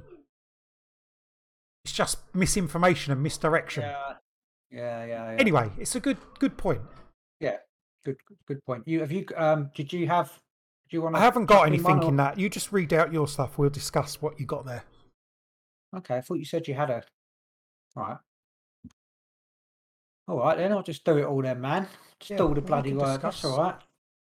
Right. This next one. Remember the Maine. To hell with Spain. Remember the Maine. To hell with Spain. Something like that. Right. The Spanish Empire was the first truly global empire, reaching its territorial height in the late 1700s. By 1898, this is good, I'm giving you a history lesson. By 1898, Spain was losing territories regularly. Cuba, too, was becoming increasingly hard to control, and a minor revolution had broken out. This wasn't welcome news to people in the United States who owned Cuban sugar, tobacco, and iron industry properties, valued at over $50 million, worth $1.2 billion today. The mainstream media, then dominated by newspaper magnates, Joseph Pulitzer and William Randolph Hearst. I wonder if that's where the Pulitzer Prize comes from. Probably is, isn't it? Because it's reporting, isn't it? Exaggerate and outright fabricate stories of horrible conditions under Spanish rule. Following the age-old maxim, if it bleeds, it leads, the newspapers published stories about Spanish death camps, Spanish cannibalism, and inhumane torture, so they basically made it up. Newspapers sent reporters to Cuba. However, when they got there, they found a different story. Artist and correspondent Frederick Remington wrote back to Hearst, "There is no war. Request to be recalled." Hearst's famous reply, "Please remain. You furnish the pictures, I'll furnish the war." And he did. His newspaper continually screaming how Spanish Cuba was going to hell in a handbasket, convinced big business interests in the US to put pressure on anti-war President William McKinley to protect their Cuban interest. McKinley, in response, sent the USA main battleship to Havana harbour as a calming show of force. 3 weeks after arriving on the night of the 15th February 1898, US Maine exploded, killing 266 men. There are two theories for the explosion. Some believe the explosion was caused by an external mine that detonated the ship's ammunition magazines. Others say it was caused by a spontaneous coal bunker fire that reached the ammunition magazines. Currently, the evidence seems to favour the external mine theory. Without waiting on an investigation, America's mainstream media blamed the tragedy on Spain and beat the drums for war. By April, McKinley yielded to public pressure and signed a congressional resolution declaring war on Spain. To help pay for the Spanish-American War, Congress enacted a temporary tax of 3% on long-distance telephone bills. What? This was essentially a tax on the rich, as only about 1,300 Americans owned phones in 1898. Although the Spanish-American War ended in 1898, the temporary tax was only abolished in 2005. Oh, my life. Brilliant. Over its lifetime, the 170-year-old tax generated almost $94 billion, more than 230 times the cost of the Spanish-American War. The Spanish-American War put a large nail in the coffin of Spain's global empire. By the end of 1898, the United States, which was founded in opposition to imperialism, found itself in control of not only Cuba, but of the Philippines, Puerto Rico, Guam, and Hawaiian Islands as well. So that was a completely fabricated situation leading to war, basically taking territories, etc. One could say that was the beginning of the American Empire, fabricated from a false flag. Definitely. What do you think about that? Was the explosion of the ship a false flag, though? Because we don't. It didn't say who. It doesn't say who set the mine. For all we know, it could be the Spanish put the fucking mine on the boat. But again, it's like almost the ramping up to it was definitely false flag-ish, wasn't it? Like there's a war and there isn't a war. It kind of does suggest that they put the mine. The boat was put there and then it blew up, which led to the war. It does kind of point to. It's definitely manipulation, isn't it? We don't know. Yeah. We don't know. I mean, there's a thing, maybe the coal fire blew up the magazine, which could have happened. It happens back then. I just think it's mega suspicious that. But yeah, it's definitely it's a manipulation of media. I'm sure we could go on, in each of these stories, I'm sure there's like a massive backstory for. Definitely, yeah. You can, look into who was there and. I mean, it seemed like the president bowed to public pressure, but the public pressure come from news stories which were just made up. It was business pressure, wasn't it? I'm saying that business was producing the stories, and it was public pressure as well, because obviously there's a whole horrible people there. There's cannibals down there, and and then they blew up our ship, and yeah. Oh, the Americans would love to. The way the media, the media's been doing it forever. Yeah, absolutely. Yeah, I mean, there's so much power there, isn't there? And people just like, well, I've said this to you. They're so corrupt. They, you don't believe anything, literally anything. Get your story, and then just build your scaffold around the story, and put your color into the story and stuff like that. Use the story as the bones, and then investigate yourself. That's what I think, anyway. Just don't take it for. Although often I'll someone will share me a little story, and I'll be like, I'll just share that with someone, and then someone will be like, actually, have you investigated this? I'll be like, no. I've done it multiple times, but so again, in your definition of false flag, that's not your but it depends who blew the ship up to you, doesn't it? Because I think it's the ship is the turning point of that's the turning point, and it's. To be a false flag, America would have to have blown up their own boat with a mine. Which is completely conceivable. Oh, it is, yeah. But yeah, I don't know. If, you'd have to look into that a bit more and find out. There's probably more evidence one way or the other. But. Yeah, it'd definitely be interesting, because we always we do these podcasts. We touch on touch stories as opposed to but we don't go so deep into each of the stories. But I suppose one day we might. Well, you've got to be an investigator or maybe a writer to go into these, stories like that. You've got to have some time to delve into these things. Yeah, definitely interesting, definitely. Do them proper justice. All right, let's whack on to the next one. Number 3. I suppose this is mostly American. There's a lot of American stuff. Right, the Manchurian incident. Have you heard of the Manchurian incident? I've heard the name. But I'm unaware of what it is, I think. Manchurian, that's definitely Manchurian. Manchurian's from Manchester. Manchurian is from Japan and China. The economic slump following 1929. Right, okay, start that again. The economic slump following 1929's thorough and convincing near obliteration of Wall Street hit Japan especially hard. Exports fell, unemployment rose. Japan, not being rich in natural resources, needed oil and coal to make power, to run machines, to produce goods to sell other countries, to make money, to buy food, to have enough energy. Right. Manchuria, a province... Is it Manchuria? No, it's Manchuria. Isn't it? A province of China, had its fair share of oil and coal. After Japan decided it needed to invade Manchuria, they needed a pretext to justify the invasion. They chose to create a false flag attack on a railway close to Liatio Lake, a big flat area that had no military value to either the Japanese or the Chinese. The main reason the spot was chosen was for its proximity, about 800 metres distance to Chinese troops stationed at Beijing. The Japanese press labelled the no-name site of the blast, oh bloody hell, I hate all these names, Liatiagugu, I'm just, whatever, which was Japanese. Nailed it! Liushio Bridge. There was no bridge there, but the name helped convince some that the sabotage was a strategic Chinese attack. Oh, so they called it Thingy Bridge, and it was an attack on a bridge, but there was no bridge. Colonel Itagaki Sasira and Lieutenant Colonel Kanji Ishiwara ordered officers of the Shinimoto Regiment to place a bomb beneath the tracks. The original bomb failed to detonate, and a replacement had to be found. Then at 10:20, September the 18th, 1931, the tracks were blown. Surprisingly, the explosion was minor. Only one side of the rail was damaged, and the damage was so light that a train headed for Shenyang passed by only a few minutes later, but it was good enough to excuse the invade. So they didn't even stop a train. The Japanese immediately charged the Chinese soldiers with the destruction, then invaded Manchuria. A puppet government known as Manchuria was installed. The League of Nations investigated in 1932. Report denied that the invasion was an act of defence, as Japan had advertised. But rather than vacate Manchuria, Japan decided to vacate League of Nations, the precursor to the United Nations. So basically, they just took over Manchuria because they said that the Chinese had blown up a railway track. They were like, just do that bomb, invade! Hey! Yeah. Yeah, I mean that's a typical false flag, isn't it? Yeah, I mean that. Do the bomb yourself and then blame the other people. They've done it really badly as well. Yeah, yeah, it wasn't even good. Didn't even stop a train. They were like, oh, freaking the train on it yet? No, ignore the train and just way. Oh wow. Again, it's another thing you'd have to look into that war with Manchuria. So that Manchuria is part of China. It'd be interesting. I don't know which part of the world that is now. Manchuria. Any idea? It's China? No, I mean, but that's not the whole of China. It's like China. It's going to be interesting. It's going to be down there somewhere. Where you can get a map.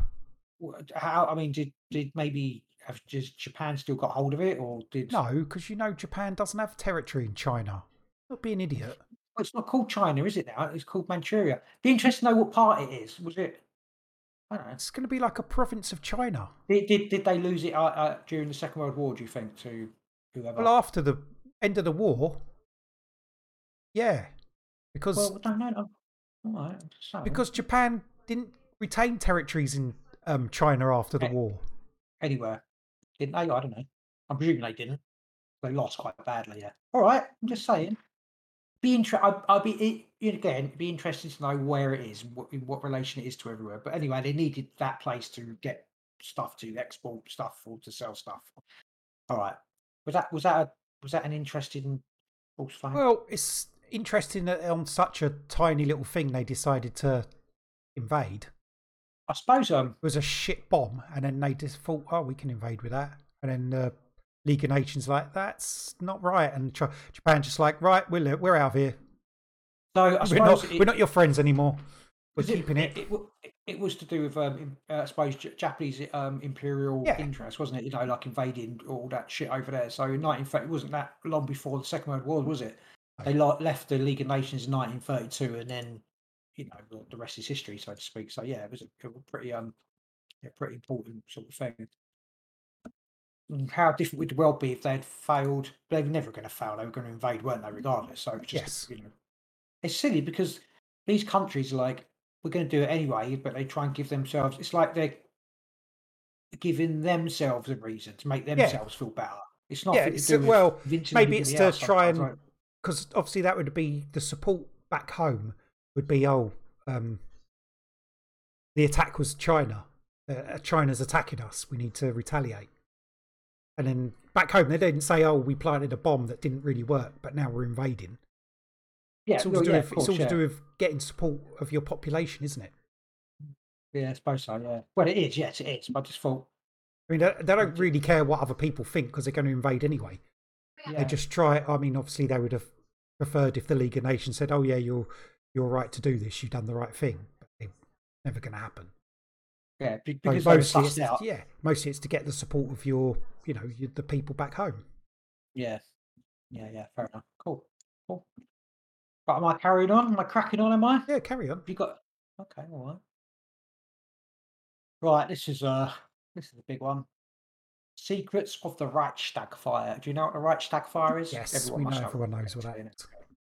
Not everyone does. Otherwise, they'd remember that history thingy, blah, blah, and they'd say, yeah, history repeats itself. In 1933, just a week before the general elections that might place enough Nazis, I'm going to call them Nazis in office to make Hitler de facto dictator, the Reichstag, which housed the parliament of the German Empire, was set on fire. Adolf Hitler assured everyone that communist terrorists started the fire. Pesky terrorists. Hitler's party member, Hermann Göring, stated that he had secret evidence that would soon be made public, evidence that proved communists did it. These proclamations came on top of weeks of Nazi organised street violence designed to whip the public into a pathological fear of communists. The next day, the Nazis convinced the senile president von Hindenburg to sign the Reichstag decree. The decree used in defence against terrorism as an excuse suspended just about every major civil liberty set forth in the Weimar Constitution. Habeas corpus, the right to know why you're being put in jail, gone. Freedom of opinion, gone. Freedom of the press, not anymore. Freedom to organise and assemble, deported.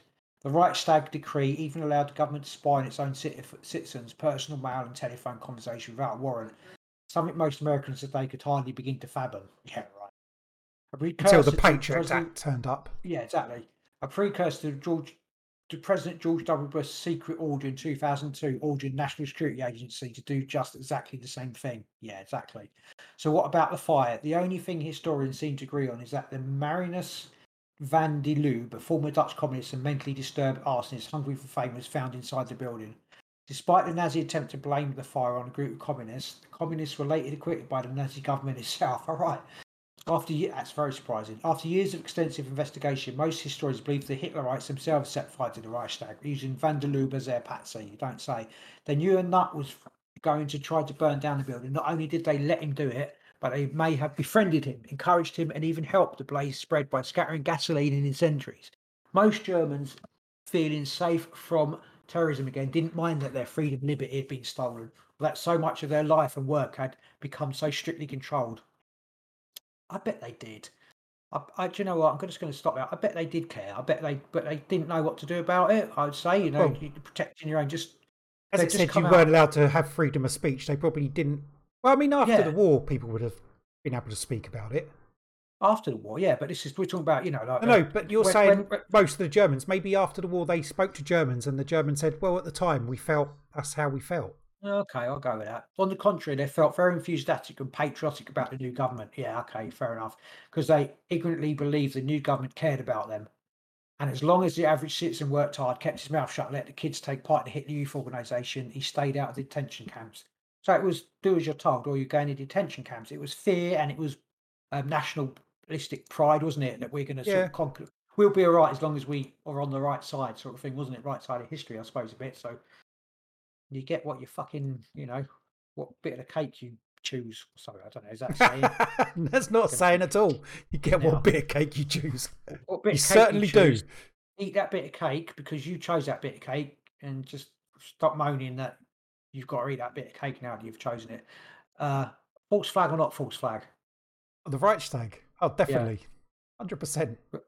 But did the crazy arsonists do it, and then they blamed it on the communists? Did they get the crazy arsonists to do it? No, I think they got it. And I think they got it too, which feeds into a, you know, there's a few false flags, as you know, when people look at it and like, is it like MK Ultra, these people to do these mass shootings and that sort of thing, is they got weird ties to strange, you know, or strange pasts and that sort of thing. So you get someone to do the thing, or let them do it, and then... Does the Capitol building storming seem a little bit Reichstaggy to you? Yeah, definitely. Yeah. Like the removal of other police apart from the Capitol Police. You know, there's like an email letter where the week before, whoever's, I can't remember who the person is in charge, like, oh, we don't need any help from our outside forces. And, you know, you see videos of the day where there's no police around the place, or very few, and then the barriers are just like moved aside and no one's stopped. And it's all a bit. The amount of police now that from that day have actually killed themselves, like kill themselves now. It's like, 4. That's quite a lot. I know, but you said the amount. I can tell you the amount is 4. It's like, all right, they still kill themselves. Yeah. Yeah, so you know, it's 4. You know. They didn't kill themselves. Death by suicide.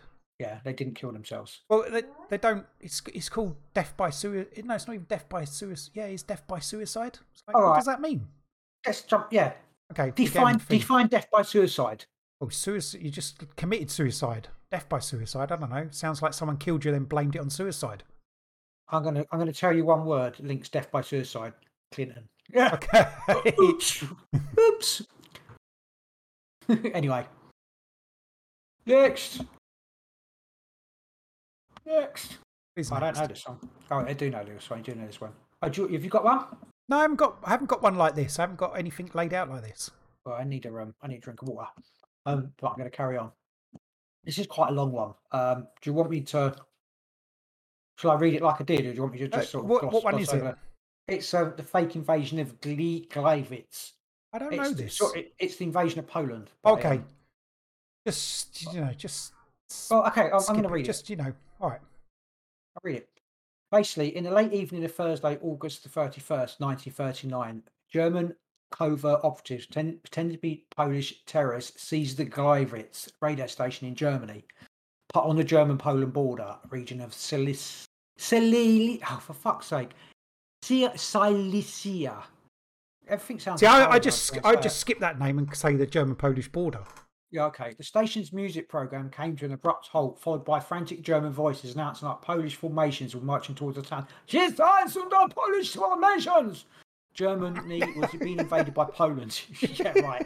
Then, like a bad imitation of the previous year's infamous War of the Worlds broadcast, the transmission went dead for a moment of dramatic silence. Soon, the airwaves popped and crackled to life again, and this Polish voices called for all Poles in the broadcast area to take up arms and attack Germany. In no time, radio stations across Greater Europe picked up the story. The BBC broadcast this statement. There have been reports of an attack on a radio station in Polish-German border, which is just across the Polish border in Polish-German border. The German news agencies report that the attack came at about 8 p.m. this evening when the Poles forced their way into the studio and began broadcasting a statement in Polish. Within a quarter of an hour, sage reports, the Poles were overpowered by German police who opened fire on them. Several of the Poles were reported killed, but the numbers are not yet known, and thus Hitler invented an excuse to invade Poland, which he did next day, September the 1st, 1939, and World War II began. So basically, Oh, bloody hell. So he got his own men to invade a radio station and pretend they were Polish. Simple as that. And then said that they were Polish formations marching on the town, and then just basically invaded Poland. It's like, again... Wow. That's not even a very good one, is it? That's a bit like the Japanese one. Why do you have to do that? I wonder if that happened, or did you just... Do you reckon it happened? Like, they took over the radio station and broadcast, or do you reckon they just invaded Poland? No, obviously they did do the broadcast, because it got picked up across Europe. It's like... It could literally just have invaded Poland. God, we just invaded Poland. Yeah, exactly. I don't... It's like, as bad as that Japanese one, where they tried to blow up the train track, and it's just shit. It's like as bad as maybe... capturing an oil tanker and then invading their country afterwards. Maybe, yeah. Well, it is, isn't it? I mean, it literally is that. If you look at history, you could look back and go, they said that these people tried to take over an oil tanker and it blew to who and someone died, and then so the next day or the next week they decided to retaliate and invaded Iran. So like, yeah, I mean, that's how crappy. How unbelievable they are. I mean, there was a big section about who gets prosecuted and how many died and stuff like that. But I mean, it was... Oh, there's just a line. Oh, there were 21 fake terror actions along the border that same night, many of them using canned goods from German prisons. There would be plenty of bodies in the morning. Basically, they just... it was like special forces, wasn't it, on the border and stuff like that, just but blaming other people. But yeah. Oh, my life. Okay. Moving further on... do you want to tell me what happened on Sunday morning, December 1941? No. What do you reckon happened? Japan, Japan. Oh, what, Pearl Harbor? Yeah.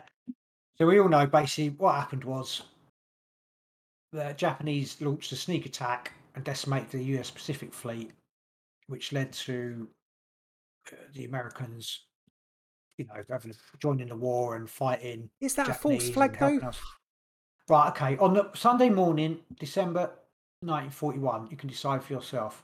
The Japanese launched a sneak attack on Pearl Harbor that decimated the Pacific Fleet, their forces, and forced the United States to enter World War II. That's what most of us were taught as school children. But except for the date, everything you just read is a myth. In reality, there was no sneak attack. The Pacific Fleet was far from destroyed, and furthermore, the United States took great pains to bring about the assault. On January 27, 1941, Joseph C. Grew, the U.S. ambassador to Japan, wired Washington that he'd learned of a surprise attack Japan was preparing for Pearl Harbor. On September 24th, a dispatch of Japanese naval intelligence to Japan's consul general in Honolulu was deciphered.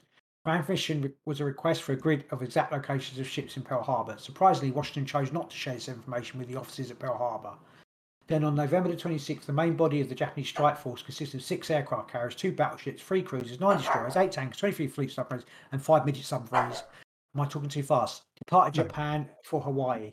Despite the myth that the strike force maintained strict radio science, US naval intelligence intercepted and translated many dispatches, and there was no shortage of dispatches.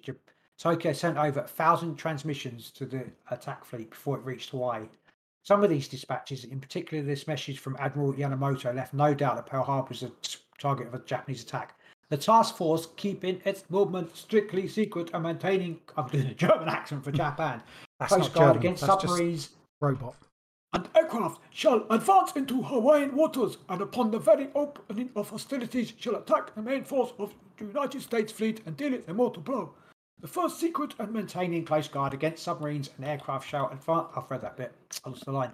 The first air raid is planned for the dawn of X Day. Exact date to be given by later order.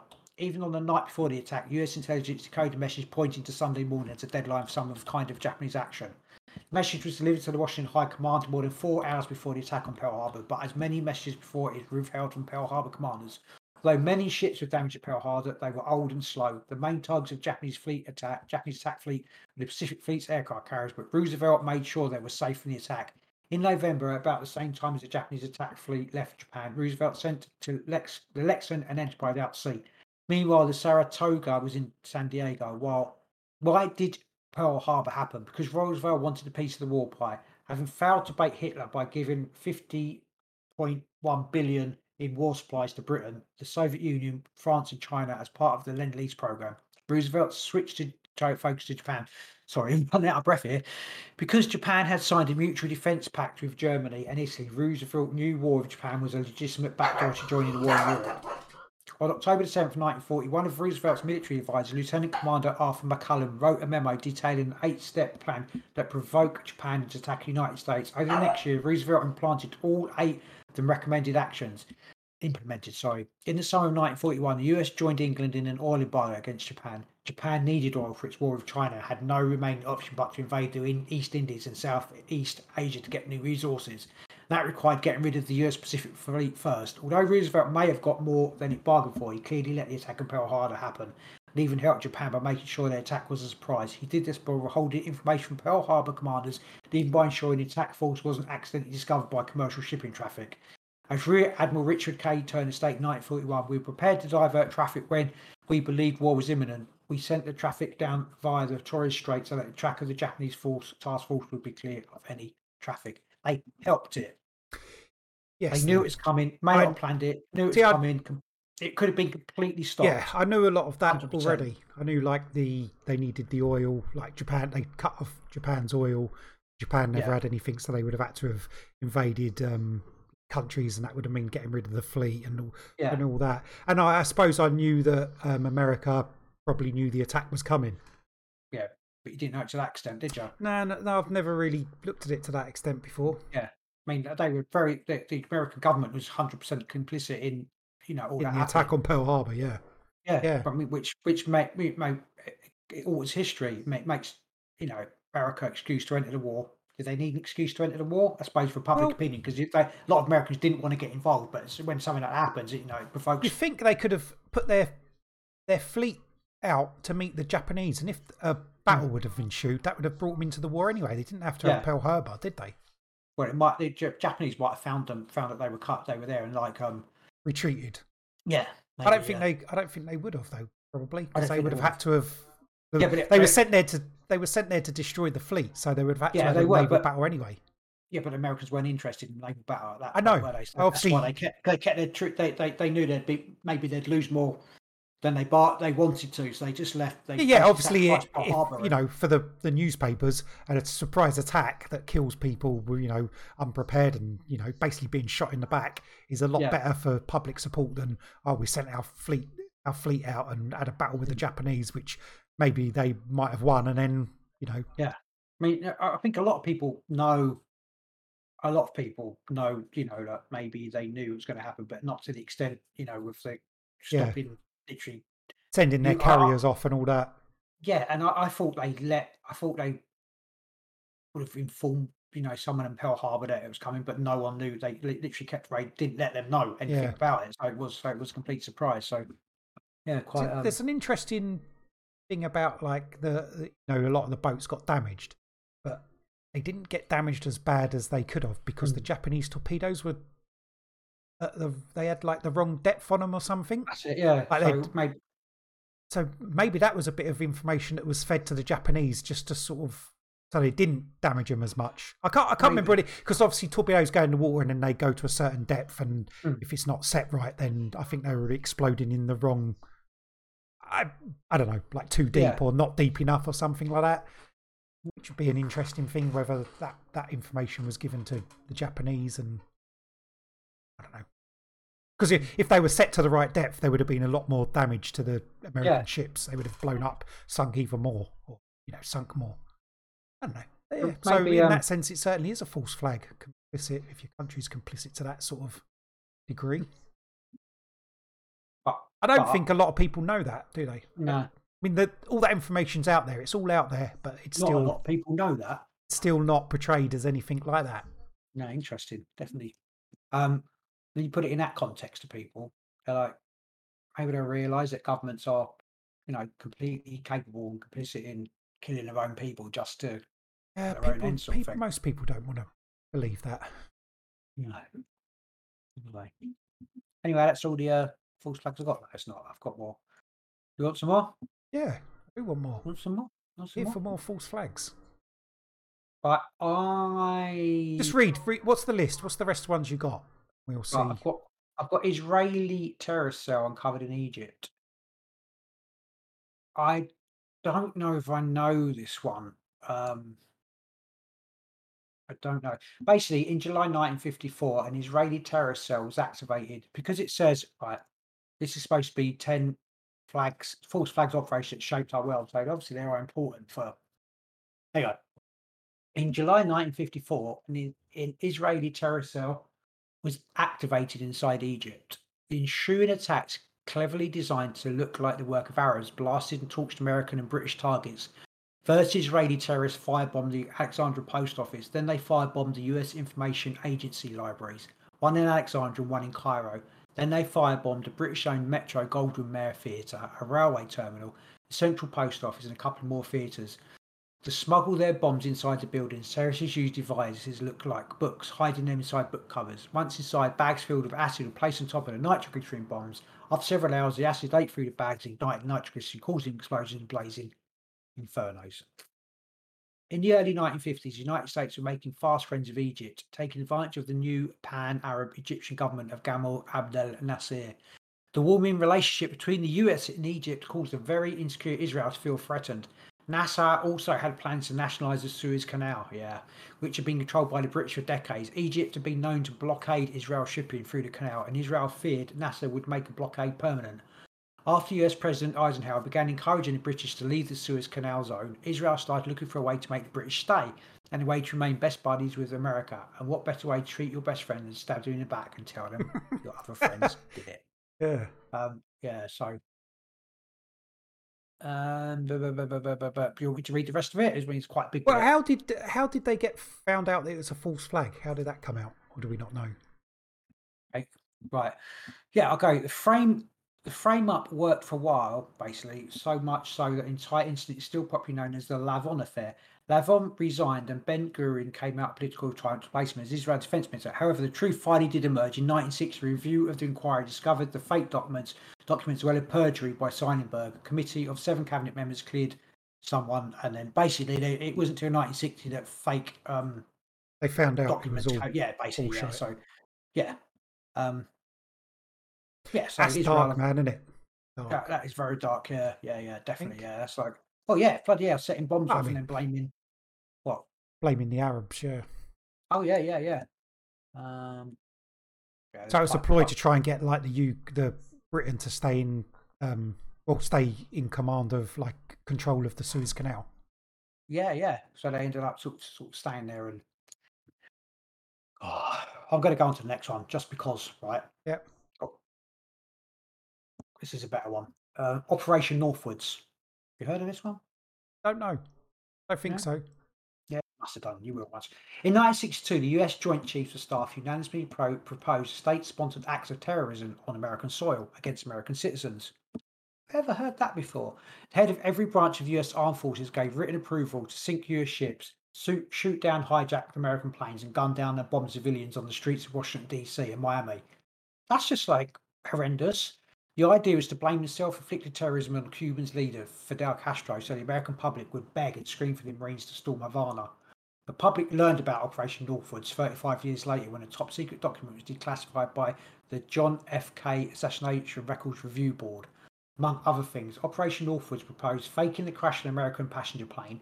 The disaster was to be accomplished by faking a commercial flight from the US to Jamaica and having the plane boarded at a public airport by CIA agents disguised as college students going on vacation. An empty remote-controlled plane would follow the commercial flight as it left Florida. Shall I just say that again? And this is, bear in mind, this is 1962. Wow. An empty remote-controlled plane would follow the commercial flight as it left Florida. And people say, they couldn't have had a remote-controlled plane that flew into the Twin Towers, etc. Because they could fucking do it in 1962. They could do it to a pinpoint in, when was it, 2001? Was it 2001? The commercial flight's pilots would rage out for help, mention that they had been attacked by a Cuban fighter, then land in a secret Elgin Air Force Base. The empty remote control plane would then be blown out of the sky. The public would be told all the poor college students aboard were killed.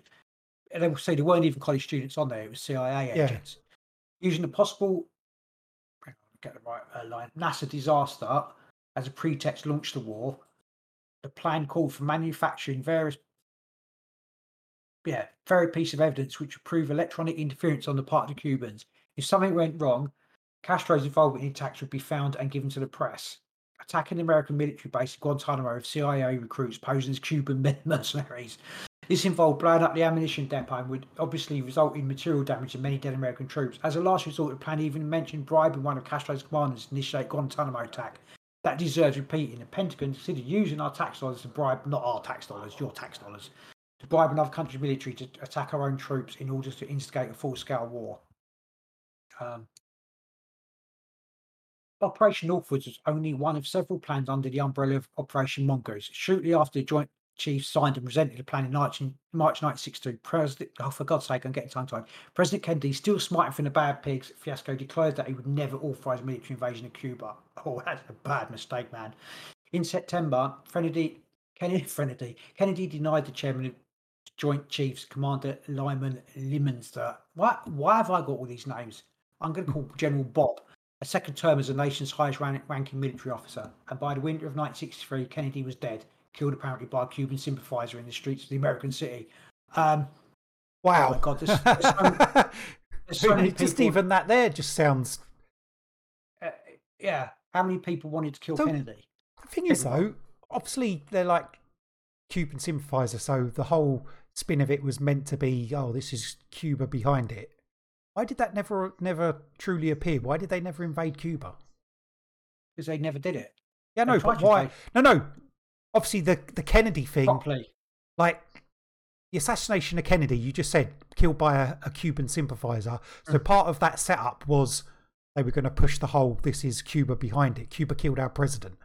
So why did that never go to full? Probably because of Russia, wasn't it? would have been the Cuban Missile Crisis. Maybe. So the Cubans found out about this plan to, do this and invade. So they invited the. I just totally missed the Russia angle there, because Russia would have been.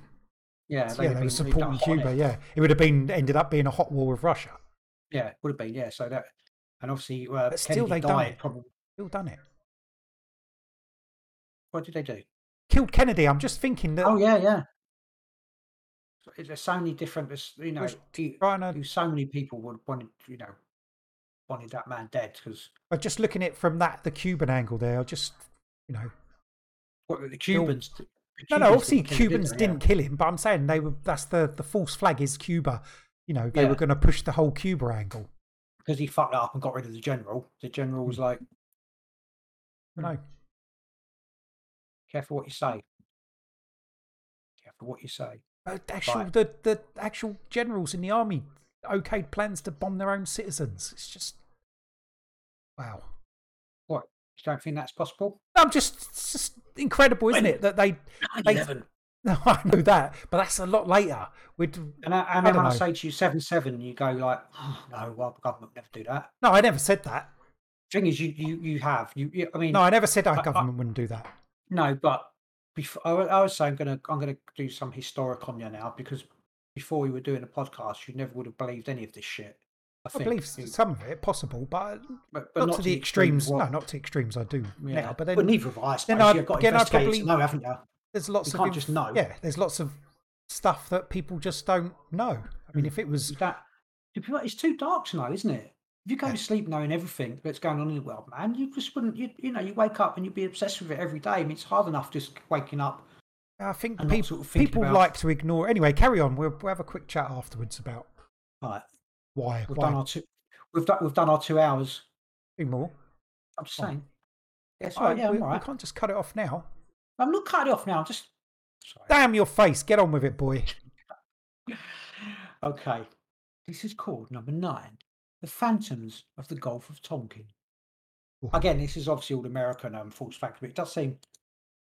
Mike, can you imagine the list of each government? It's like just no one actually does anything. Every government just does it to itself. No one does it to anybody else. Seems that way, doesn't it? They just want to invade themselves. Like fuck me, anyway, man. Bay of Tonkin, Tonkatoy, Tonkin toy. On August the 2nd, 1964, 3 North Vietnamese torpedo boats attacked a US destroyer, the USS Maddox. The boats reportedly fired torpedoes at the US ship in international waters in the Gulf of Tonkin, about 30 miles off the Vietnam coast. On August the 4th, the US Navy reported another unprovoked attack on the USS Maddox and USS Turner Joy. Within hours, President Lyndon B. Johnson ordered a retaliatory strike. As a basis for North Vietnamese torpedo boats were bombed, Johnson went on TV and told America, "Repeated acts of violence against armed forces of the United States must be met not only with alert defence, with a positive reply. That reply is being given as I speak tonight." Next day... Is that how he spoke? Is that a good interpretation of him? I'm going to talk like that. Secretary of Defence Robert McNamara assured Capitol Hill that the Maddox had only been carrying out a routine mission of the type we carry out all over the world at all times. McNamara said the two boats were in no way involved with recent South Vietnamese boat raids against North Vietnamese targets. We weren't involved in that. I did not have sexual relations with that woman. At Johnson's request, Congress passed the Gulf of Tonkin Resolution. The resolution pre-approved any military actions Johnson would take. It gave Johnson a free ticket to wage war in Vietnam as large as the president wanted. And true to his large Texas roots, Johnson got a big war. By 1969, over 500,000 US troops were fighting in Indochina. Despite McNamara's testimony to the contrary, USS Maddox had been providing intelligence support to South Vietnamese boats carrying out raids against North Vietnam. McNamara had also testified that there was an unequivocal proof of an unprovoked second attack against USS Maddox. In fact, the second attack never occurred at all. At the time of the second incident, 2 US destroyers misinterpreted radar and radio signals as attacks by the North Vietnamese Navy. It's now known that no North Vietnamese boats were in the area, so for 2 hours, the 2 US destroyers blasted away at non-existent radar targets and vigorously maneuvered to avoid North Phantom North Vietnamese phantom ships, even though the second attack only involved two US ships defending themselves against non-existent enemy. The President and the Secretary of Defense used it to coerce Congress and American people to start a war they never wanted nor needed. After the Vietnam War turned into quagmire, Congress decided to put limits on President's authority to unilaterally wage war. Thus, November 7, 1973, Congress overturned President Nixon's veto and passed the War Powers Resolution. The resolution requires the President to consult with Congress before making any decisions that engage US militaries in hostilities. It's still in effect to this day. So, isn't there a bit of, like, you know, the first attack as well was a bit dodgy? It was something like, you know, the torpedo boats attacked. And yeah. They were meant to have fired loads of bullets, but like the American ship had like one bullet hole in it from all the machine gun fire or something. And that's no damage. No, that's the second one. The first attack, because there was an attack the day before, wasn't there, where three torpedo boats fired torpedoes at the American ship? No. Yeah, there was. No. Yes. Didn't it just say there was no? The one with the boats. The second one was like radar contacts, but there was a thing the day before, or a couple of days before, with. They meant to have been fired at by three torpedo boats, but apparently there was like loads of machine gun fire at them. But the American boat had didn't take any torpedo damage. It had one bullet hole in it, I think, from all the machine gun fire. Like that. Yeah, that was all a bit of shit as well. I do remember listening to a podcast where there was like an American general or something. He did say, yeah, it did. You know, there was an attack or whatever, so it wasn't completely sort of made up, but yeah, it was fucking made up. Yeah, honest. The one where they actually the war went through was made up. Yeah, there was no. Although they said they had radar contacts, was that a made up thing, or was it ghost contacts that they were fighting? I think they made it up and fought themselves. I understand that, but did they just say there was radar contacts, or was there some sort of ghost radar contact? I'm not being funny. Regardless, I don't know. But can I just say, regardless, that the Americans were in Vietnamese waters, shouldn't have fucking been there. Regardless, oh yeah, I get that. It's like, and then it's like you attack. I put my boats off your coast. You attack me, then I invade you for it. It's like, well, it's the train and the Polish radio station all over again, isn't it? It's the tanker and the hostage. Tanker being raided by nine unidentified soldiers who left the boat and didn't do anything. It makes me think America and Israel are going to attack Iran, actually, and us. Well, we'll be there as well. Yapping along like a little puppy. I would say that's pretty much it. You've got 9/11, but we're not touching 9/11. No, yeah, we are. Go on, give us a bit of 9/11. I think that's probably the most interesting one. You've waited all this time. 2001. You'd have to go into the whole thing. September 11th, 2001, America attacked itself and started a war that's still going on now, I think. We all know what happened. You want me to read the thing? No, you don't have to, but... Like many buildings built in the 1970s, the Twin Towers were constructed with vast quantities of cancer-causing asbestos. That's very important. The cost of removing the Twin Tower asbestos, a year's worth of revenues at a minimum, possibly as much as the value of the buildings themselves. The cost... Okay, this is very interesting. The cost to disassemble the Twin Towers floor by floor would have run into double-digit billions. In addition, the Port Authority was prohibited from demolishing the towers because the resulting asbestos dust would cover the entire city, which it did when they collapsed, resulting in many cancers with confirmed link to the WTC dust. Despite its questionable status, in January 2001, Larry Silverstone made a $3.2 billion bid for the World Trade Center. On July the 24th, the Port Authority accepted the offer. Silverstone then took out an insurance policy that understandably covered terrorist attacks, which happened 7 weeks later. To date, Silverstone has been awarded almost $5 billion from the 9 different insurance companies. What was an asbestos nightmare turned into a $1.8 billion profit? What was an asbestos nightmare turned into? What was an asbestos nightmare turned into profit? Yeah. Instead of paying out loads of money, he ended up making loads of money. That's so dodgy, man. Donald Rumsfeld said about the Pentagon on the morning of September the 10th, 2001, according to some estimates, we cannot track $2.3 trillion in transactions.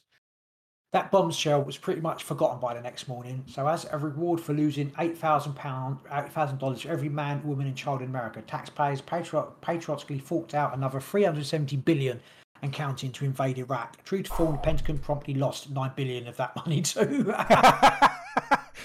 Fucking hell. So, what's that? Oh, it's only 9 billion. 11.3 trillion. 11.3 trillion. I wonder how many spaceships that will build. Yeah, a lot, yeah. That's what they spend it on. Space fleet. We all know it. It's a conspiracy. It is a space fleet. It's out there, space fleet. Space. It's not space. It's not out. It's not a conspiracy, is it? It's Donald Trump said it's space fleet. China. 8 days after the attacks, a 342-page Patriot Act was given to Congress. That same week, letters armed with anthrax from a US military lab entered the mail. Subsequently, while congressional offices were evacuated, examined, cleaned, and nasal cavities swabbed, the Patriot Act remained largely unread. Then, with a little debate, the Patriot Act became law, giving the Bush administration unprecedented power to access people's medical records, tax records, information about the books they bought aboard, and the power to conduct secret residential searches without notifying owners that their homes had been searched. I thought the American people would be horrified by that. Yeah. We have ways of making you talk. In early 2001, executives from Shell, BP, Exxon met with Dick Cheney's Energy Task Force while it was developing its new national energy policy. Later, the companies freely admitted interest in profiting from Iraq's oil fields, even before the US invaded Iraq, and now a new Iraq hydrocarbon law expected to pass in... this is quite old. Passed in March 2001 will open the door for international investors led by BP, Exxon and Shell to siphon off 75% of the Iraq oil wealth for the next 30 years. It just goes on and on and on. Okay, so... What we got from this? We got the hijackers. Right, I've got to carry on. Let's carry on. Just okay. According to statements by Lieutenant Colonel Anthony Schaefer, a Bronze Star recipient with 22 years of experience in intelligence operations, a classified intelligence program codenamed Able Danger had uncovered 2 of the 3 9/11 terrorist cells a year before the attacks and had identified 4 of the hijackers. Schaefer alerted the FBI in September 2000, but the meetings he tried to set up with bureau officials were repeatedly blocked by military lawyers. 4 credible witnesses have come forward to verify Schaefer's claims. In August 2001, a Pan Am International Flight Academy instructor warned the FBI that a student, Zacharias Masasui, might use a commercial plane loader with fuel as a weapon. The instructor asked, "Do you realise that a 747 loaded with fuel can be used as a bomb?" Masai was then arrested on immigration charges, but despite the repeated urging of the school local agents, FBI headquarters refused a deep investigation. The US also received dozens of detailed warnings, names, locations, dates from the intelligence agencies of Indonesia, Great Britain, Germany, Italy, Egypt, Jordan, India, Argentina, Morocco, Russia and Israel, France and even the Taliban. It would seem that the entire world was onto the bungling Saudi hijackers, somewhat perplexed that the US wasn't taken, so everyone knew it was going to happen. Preventive actions, but in each case, the US, as if by design, chose not to investigate. Sounds a bit like Pearl Harbor, doesn't it? Instead, Condoleezza Rice on May the 16th, 2002, stated, "I don't think anybody could have predicted these people would take an airplane and slam it into the World Trade Center. Yeah, apart from take another one, slam it into the Pentagon. We also know that on the morning of 9/11, multiple Air Force war games and drills are in progress. Hijackers would have never made it to their targets without these war games. Operation Northern Vigilance ensured that many jet fighters that would have normally been patrolling the East Coast were flying over Alaska, northern Canada in a drill that simulated a Russian air attack, complete with false radar blips. Remarkably, Operation Vigilant Guardian simulated hijacked planes in the northeastern sector, while real hijackers were in the same airspace. This drill had NORAD and the Air Force reacting to false blips on FAA radar screens. Some of these false blips corresponded to real military aircraft in the air posing as hijacked aircraft. That's why when NORAD's airborne control officer, Lieutenant Colonel Dawn Deskins, heard Boston claim it had hijacked an airliner, her first words were, "It must be part of the exercise." My throat's got a bit dry. If you follow the money, you can see that the people with the most to gain occupied the key military and civilian positions to help 9/11 happen, as well as to cover up the crime. Such is the hallmark of false flag operations throughout history, but the incredible scale of 9/11 sham and the sheer number of people still refuse to see the mountain of truth in front of their eyes. That's what makes September 11, 2001 attacks the greatest false flag operation of all time. COVID says, hold my beer. Hermann Göring stated, naturally, the common people don't want war, neither in Russia, nor in England, nor in America, nor in Germany. That is understood, but after all, it is the leaders of the country who determine policy, and it's always a simple matter to drag the people along, whether it is a democracy or fascist dictatorship or a parliament or communist dictatorship.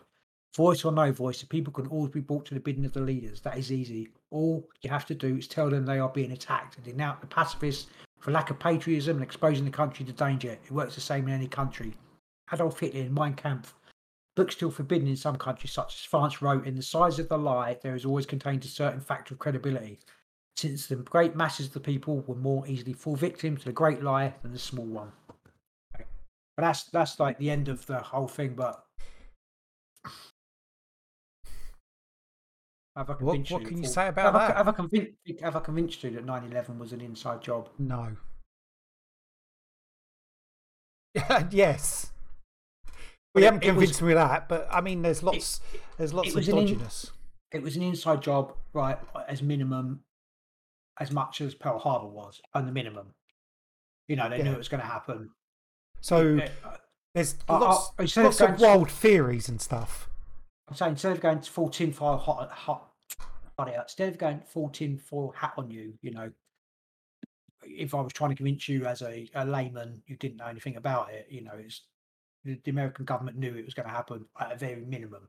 Yes. Which you know, which makes it, you know, it was completely stoppable. Simple as that. Which I think is where my baseline for it comes from. Because, you know, a lot of people's like, oh, the planes were remote planes, you know, the hijackers weren't on there. They Operation Northwood. I'm not saying that's not possible. They're saying, you know, the hijackers didn't actually hijack the plane or, you know, things like that. I'm pretty sure. You know, if you look at like the Pentagon thing, I'm pretty sure a plane never hit the Pentagon. Oh, the Pentagon's not. We're not talking about that for this. It's part of the same thing. But for the Twin Towers, I go more with that. It probably they were hijackers and they threw the planes into the towers. I mean, there is the whole thing about the manoeuvre that they done on that. But yeah, I mean, I don't maybe know. Maybe I'll give you a few. Maybe they hijacked the planes, but. Then the planes were themselves hijacked by you know, and flown as drones. Sort of yes, maybe them. Maybe that's a possibility. Looking at hijackers, maybe hijackers, but they probably were going to fly. You know, I don't know. Maybe I don't know. Well, I think they probably were. I think America knew that the attack was coming. They facilitated it in a lot of instances. You know, but it does seem a bit strange how. The hijackers with some, what was it, box cutters, which are pretty shitty knives, aren't they? Yeah, took over. All that shit, that hijacking shit. When they talk about it, never happened. I mean, if you're on a plane and someone's on there and they got these little knives, you maybe think, you know, 3 or 4 of us could take him. Some of us are going to get a bit cut, but it's not unless they can get you and hold you and like slice your throat. Those knives are not. They're not like big stabby knives, are they? Yeah, but I mean, I'm saying. But they probably said they got one of the thingies. But at some point you have to make a decision, which is what they said about Flight 93. But they could have also said, "Oh, we've got bombs on board. If you do anything, we're going to detonate the bombs." That would make you think. Maybe I won't. Yeah. I'll just see where this is going, because most people think hijackers they're just going to land somewhere and make demands. Mm-hmm. I think they're going to fly into the towers or whatever. I know like. So I've got a bit of sniffy nose. Say there were people there and they flew into the towers. You don't think the towers fell down on their own, do you? Through what happened? No, I think there was bombs in the towers. And why definitely? Jet fuel doesn't melt steel beams. No, but so, you got a lot. There's so many eyewitness accounts of hearing explosions and stuff. You've got bombs have gone off in the basement. You've also got a lot of trauma to the building where things were smashed out of place. It came down like a controlled explosion. You can see that. I don't know because I don't know how. I've never seen other buildings fall down on their own, so I've got no. I don't really know. You can pull that face. You've seen, you don't know either, do you? But you've seen buildings fall down in controlled. I have. That's what I've seen that, so. But I've also haven't seen any buildings just fall down. You have building number 7. I haven't seen any of that actually fall. I've never seen any video of that falling down. I don't think. What? You can literally look on YouTube now and you'll see. Oh, I probably have, but I don't think I remember seeing that building. No. This is part of the problem, because why the hell did that building fall down? Because it had a little bit of a fire in it. Yeah, that's ridiculous. No, I can. No way. What I'm trying to say to you is, I can. When they say like Twin Towers, planes crash into them, I could. I don't have to go with needed controlled demolition to make it fall down. I'm not saying that it didn't happen. But I can believe that a plane could cause enough trauma to something like that to make it fall down. I don't know why some burning. I'm just saying I could. But it never, plane never hit it.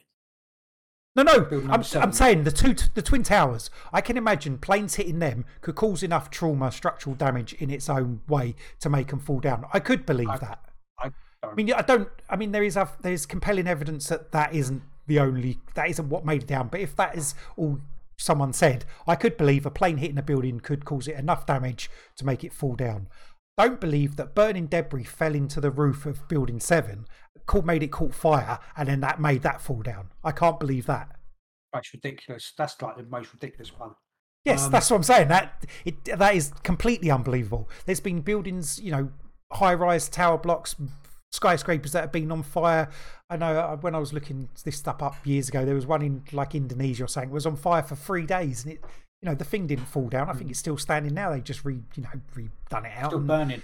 Well, maybe, but these things are burnt for days. There's been tower block, huge towers that are burnt for days. It's made out of Tesla technology, and it just don't stop burning. Like. Well, maybe that's what it is. But yeah, the Building 7 was one of the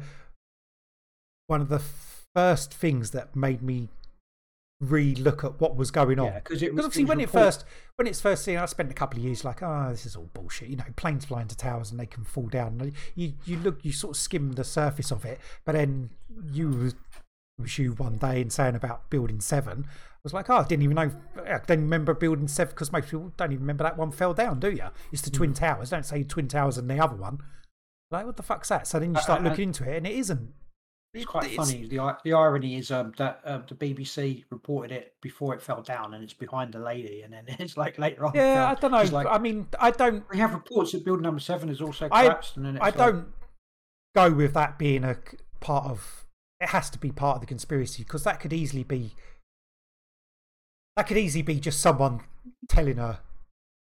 Someone who doesn't know. There's a lot of stuff falling down, and You know what I mean? She just gets a piece of paper and reads it off. She's not, in that sense, it could just be a mistake. It could be a mistake. What do you mean? That she said it before the building fell down.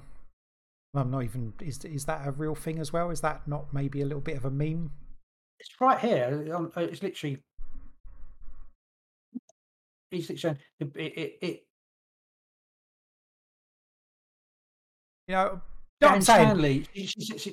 it could easily be someone just timeline of who's given her that information. I mean, you need to look at that then, don't you? Who's given her that information to read out? And well, the presenter goes across to her, and it's the Solomon Building. Can we have more information about that? And she says, "Well, I can't hear what she's saying." So very, very sketchy. Very, very sketchy. It's almost a sense downtown behind me. Anyway, but the World Trade Number. Yeah, but for me, that's not smoke. That's not the smoking gun. That's not like, they're all in on it sort of thing. In these sort of situations, things get reported, and it's not always true. And it's not. That's not a smoking gun. That whole thing is that bit. Like, people spout that. She reports it.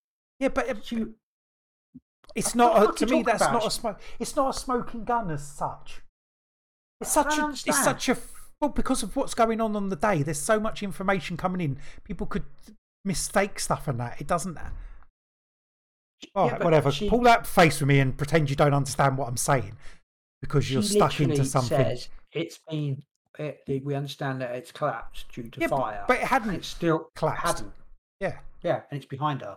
Okay, yeah. They know it's going to collapse, even though maybe, yeah. But they're like, but part of that is like, the BBC knows what was going on. They're all in it. I'm just saying, she's been given information that doesn't make the BBC complicit in fucking. That's part of it, isn't it? Well, it doesn't, does it? A reporter being there for one. Well, I know in your eyes it does. Fucking BBC, you fucking fuckers. Anyway, Oh, what else I got? The Pentagon is like a load of old bullshit. That one. The plane flew into the Pentagon. No, it didn't. No, it's a missile. They still haven't released like the whole, you know, the but just for that, yeah, it's got to be one of the most camera photogenic buildings in the world. Obviously, it's meant to be, you know, America's 100%. Part of military might, or whatever. How has it not got a billion cameras on it? And then all of them. There's no film apart from one film from a gas station across the road, which is three frames. It's like, and you watch it, it's like there's no plane there. It's like a white. Well, and then you just look at it afterwards, and that the damage and. And the other one with the plane. I mean, I remember it when it happened at the time. I think you were kind of like, it seems a bit. I mean, because you were never a conspiracy person necessarily, and you were definitely you thought that maybe the plane had been shot down by American planes, but that's what they were covering up. You know, the one that went in down in the Flight 93. The one where they made the film where everyone was all heroic and didn't they try and overpower the people, but it crashed into the ground. Yeah, I mean, you're always up, but you look at the actual pictures of the supposed plane crash, and it's not a plane crash; it's like a little dent in. And I don't know. I'm not an airplane investigator, but there's like a bit of a dent. Bits of planes were found there, like an engine and stuff. Yeah, but it didn't. That was like found down. Was found like bounced away, and they said it could have bounced through the. Because I was reading a little bit about it the other day, and there is quite a few things where people say they think it's been shot down, and it's like I think. Near enough at the time, I thought maybe they shot the plane down just because when you originally saw those pictures, there wasn't a plane. Well, it wasn't a plane that had crashed in the ground. You look at Lockerbie, which did, I mean, it blew up in the air, but it crashed into the ground. I know it was a bigger plane, but still the damage and the wreckage was so much more. When you look at Flight 93, where that hit the ground or whatever, is Flight 93, isn't it? Yeah. Where that hit the ground, there's nowhere comparable to a full plane. So maybe it did blow up in the air and then it, you know, bits of it scattered across. But then why would they blow it up in the air? I can't remember. What is the reason for hijacking it and then blowing it up in the air? Oh, maybe the plan was discovered. That one was heading for the White House. And is that where it was meant to be going?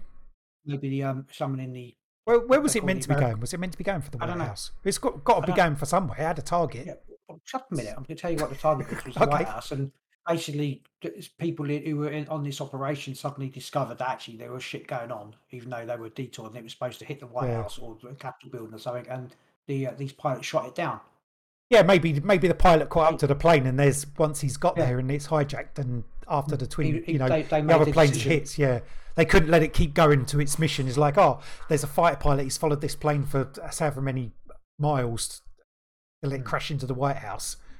That would never have flown. Yeah, down. So yeah, it's a possible. Yeah.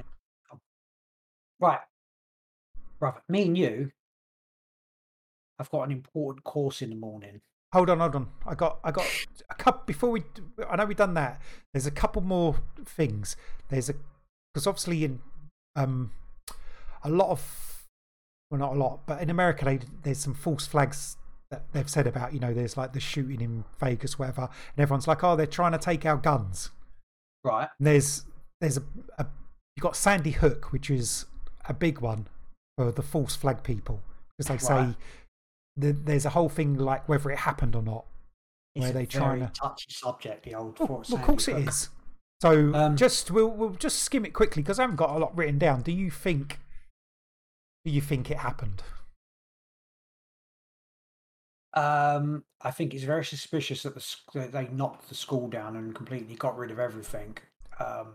They scattered some evidence. To counteract the knocking of the school down, when did it happen? 2012, wasn't it? Sandy Hook. Yeah. I've got no information about Sandy Hook. So I'll go brief bit in what I read about it. In 2008, it was discovered that the school had asbestos in it. So it being knocked down, it was always going to be knocked down at some point. Part of the conspiracy. They usually just replace asbestos and get rid of it. They don't usually knock schools down. Well, no, I mean, they may knock buildings down and stuff like that. Yeah, that's saying it would be probably easier to just knock the school down and rebuild it instead of taking out all the asbestos. That's okay. You know, but they're saying like one of the conspiracies is since 2008, no one was in the school. Right. There's meant to be pictures of like the school pretty much empty or just like filled up with old trash, stuff like that. I don't know if that's true. I don't see how you can get a school with, I think there was hundreds of students in it, but didn't have any students in it for that many years, and people in the area didn't know this. You know, more people would come out and say there's been no one in this school for years. We all say that, but people don't come out and say shit about shit. They would. They just don't. There's thousands. There's tens of thousands of people living in that town, and I'm not saying that conspiracy. You would know. True, but... Yeah, but I'm just saying you would know if the school was thing. More people would come out and say this wasn't a real thing at the time. That's my take on the whole it's not real. The thing that does seem really strange is the shooter and how accurate, like he went into the school and how accurate he was with the shooting. So his accuracy, which he had an accuracy apparently of nearly 97%, shooting each victim between 3 and 7 times and switching mags at least 6 times, something not normal in an untrained person. So he didn't have any gun training. He took his mum's guns, I think it was, and went there, started shooting up the place, but his accuracy was unnaturally high. When you look, there's like the other shooting, which is the one in Tasmania, which is the what's it called, Port Arthur shooting. Port Arthur shooting, which has, you know, has got weird stuff about the person, but the one similar thing to what Sandy Hook is the unnatural accuracy that this person who didn't really have any training with guns had on the day. You also got a few things about, you know, was there another shooter and that sort of thing going on. Anyway, they were definitely like people have reported that there were other people in Sandy Hook. There's meant to people say there was another shooter. Port Arthur, some people say was there another shooter? Was it even him shooting? But the unnatural accuracy with which these people went about and done these like hideous acts is a strange. Go on. You said about the asbestos, claiming that the school was shut down due to asbestos 4 years before the alleged thingy took place. Yeah, that's what I said. That's why I said it had asbestos, but then there's people saying it's been closed since 2008. Oh, that's where the pictures come from. That's where they say like these, it's filled up with junk and you know, old. I don't know what you call it. I think we should. I think we need to do. Probably should stop there. I think we should do. We need to do actual episodes on these. Sandy Hook, and we need to do 9/11. We do. We will. And the other one you had talked about, Boston bombing. Yeah. Okay. So, do you think these like those two? Do you think they're proper things or what the Boston bombing and Sandy Hook and the like Port Arthur? I think they were false facts. In what way? So you don't think the people who were accused of doing it done it? No, I don't know. The result maybe. No, I don't know how. Or it maybe did. Maybe it was a MK Ultra trained. No, I don't see how he could have done what he did in that sort of that amount of time. What one? Both of them. Sandy Hook. I don't know enough about Port Arthur. Port Arthur's a similar sort of thing. We've gone like the actually where he'd do like double taps or whatever. Like shoot people in the head from the hip. Yeah. He was hip firing. I noticed about Port Arthur, he was like doing hip firing, hitting people in the head with one shot, and he wasn't a trained marksman or anything. Yeah, the accuracy was way out there for someone. Maybe they get into like these weird thingy states where it does happen, and you do pin. I don't know. Maybe because they're psycho-mental. Anyway, we'll also do Dunblane as well, because there's definitely some issues with with connections. To a quick thing when you said about 7/7 before, and I haven't looked into it a whole load. I know there was a thing about there was what's it called, drills going on the same day. The main thing that makes me think that may be a false flag or something to do with in that sort of area is the date, which is 7/7, and that's simply because. So it comes across to America. Yeah. No, like 9/11, it just comes 7/7. Yeah, because it comes across to American people. Because obviously, if we use a British dating system, it's all backwards, and Americans would have no clue what day it was. Whereas we instinctively understand that Americans do their dates backwards and wrong. But they had to do they would have to choose like a 6/6. They weren't going to do that because then people would be like 666 is the devil. So they do a 7/7. It's easy to know. They would have an 8/8 or a 9/9. That's one of the only things that I've got that helps me point that way. But they're definitely we're going to that. There's definitely some weird shit going on.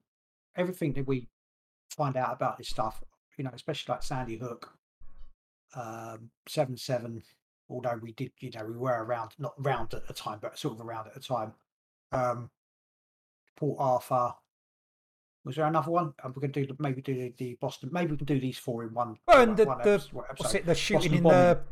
It's Vegas, the hotel shooting, that sort of thing. Me, yeah, the Mandalay, yeah, mate. That is so Jesus. That's a lot of that's a bit weird.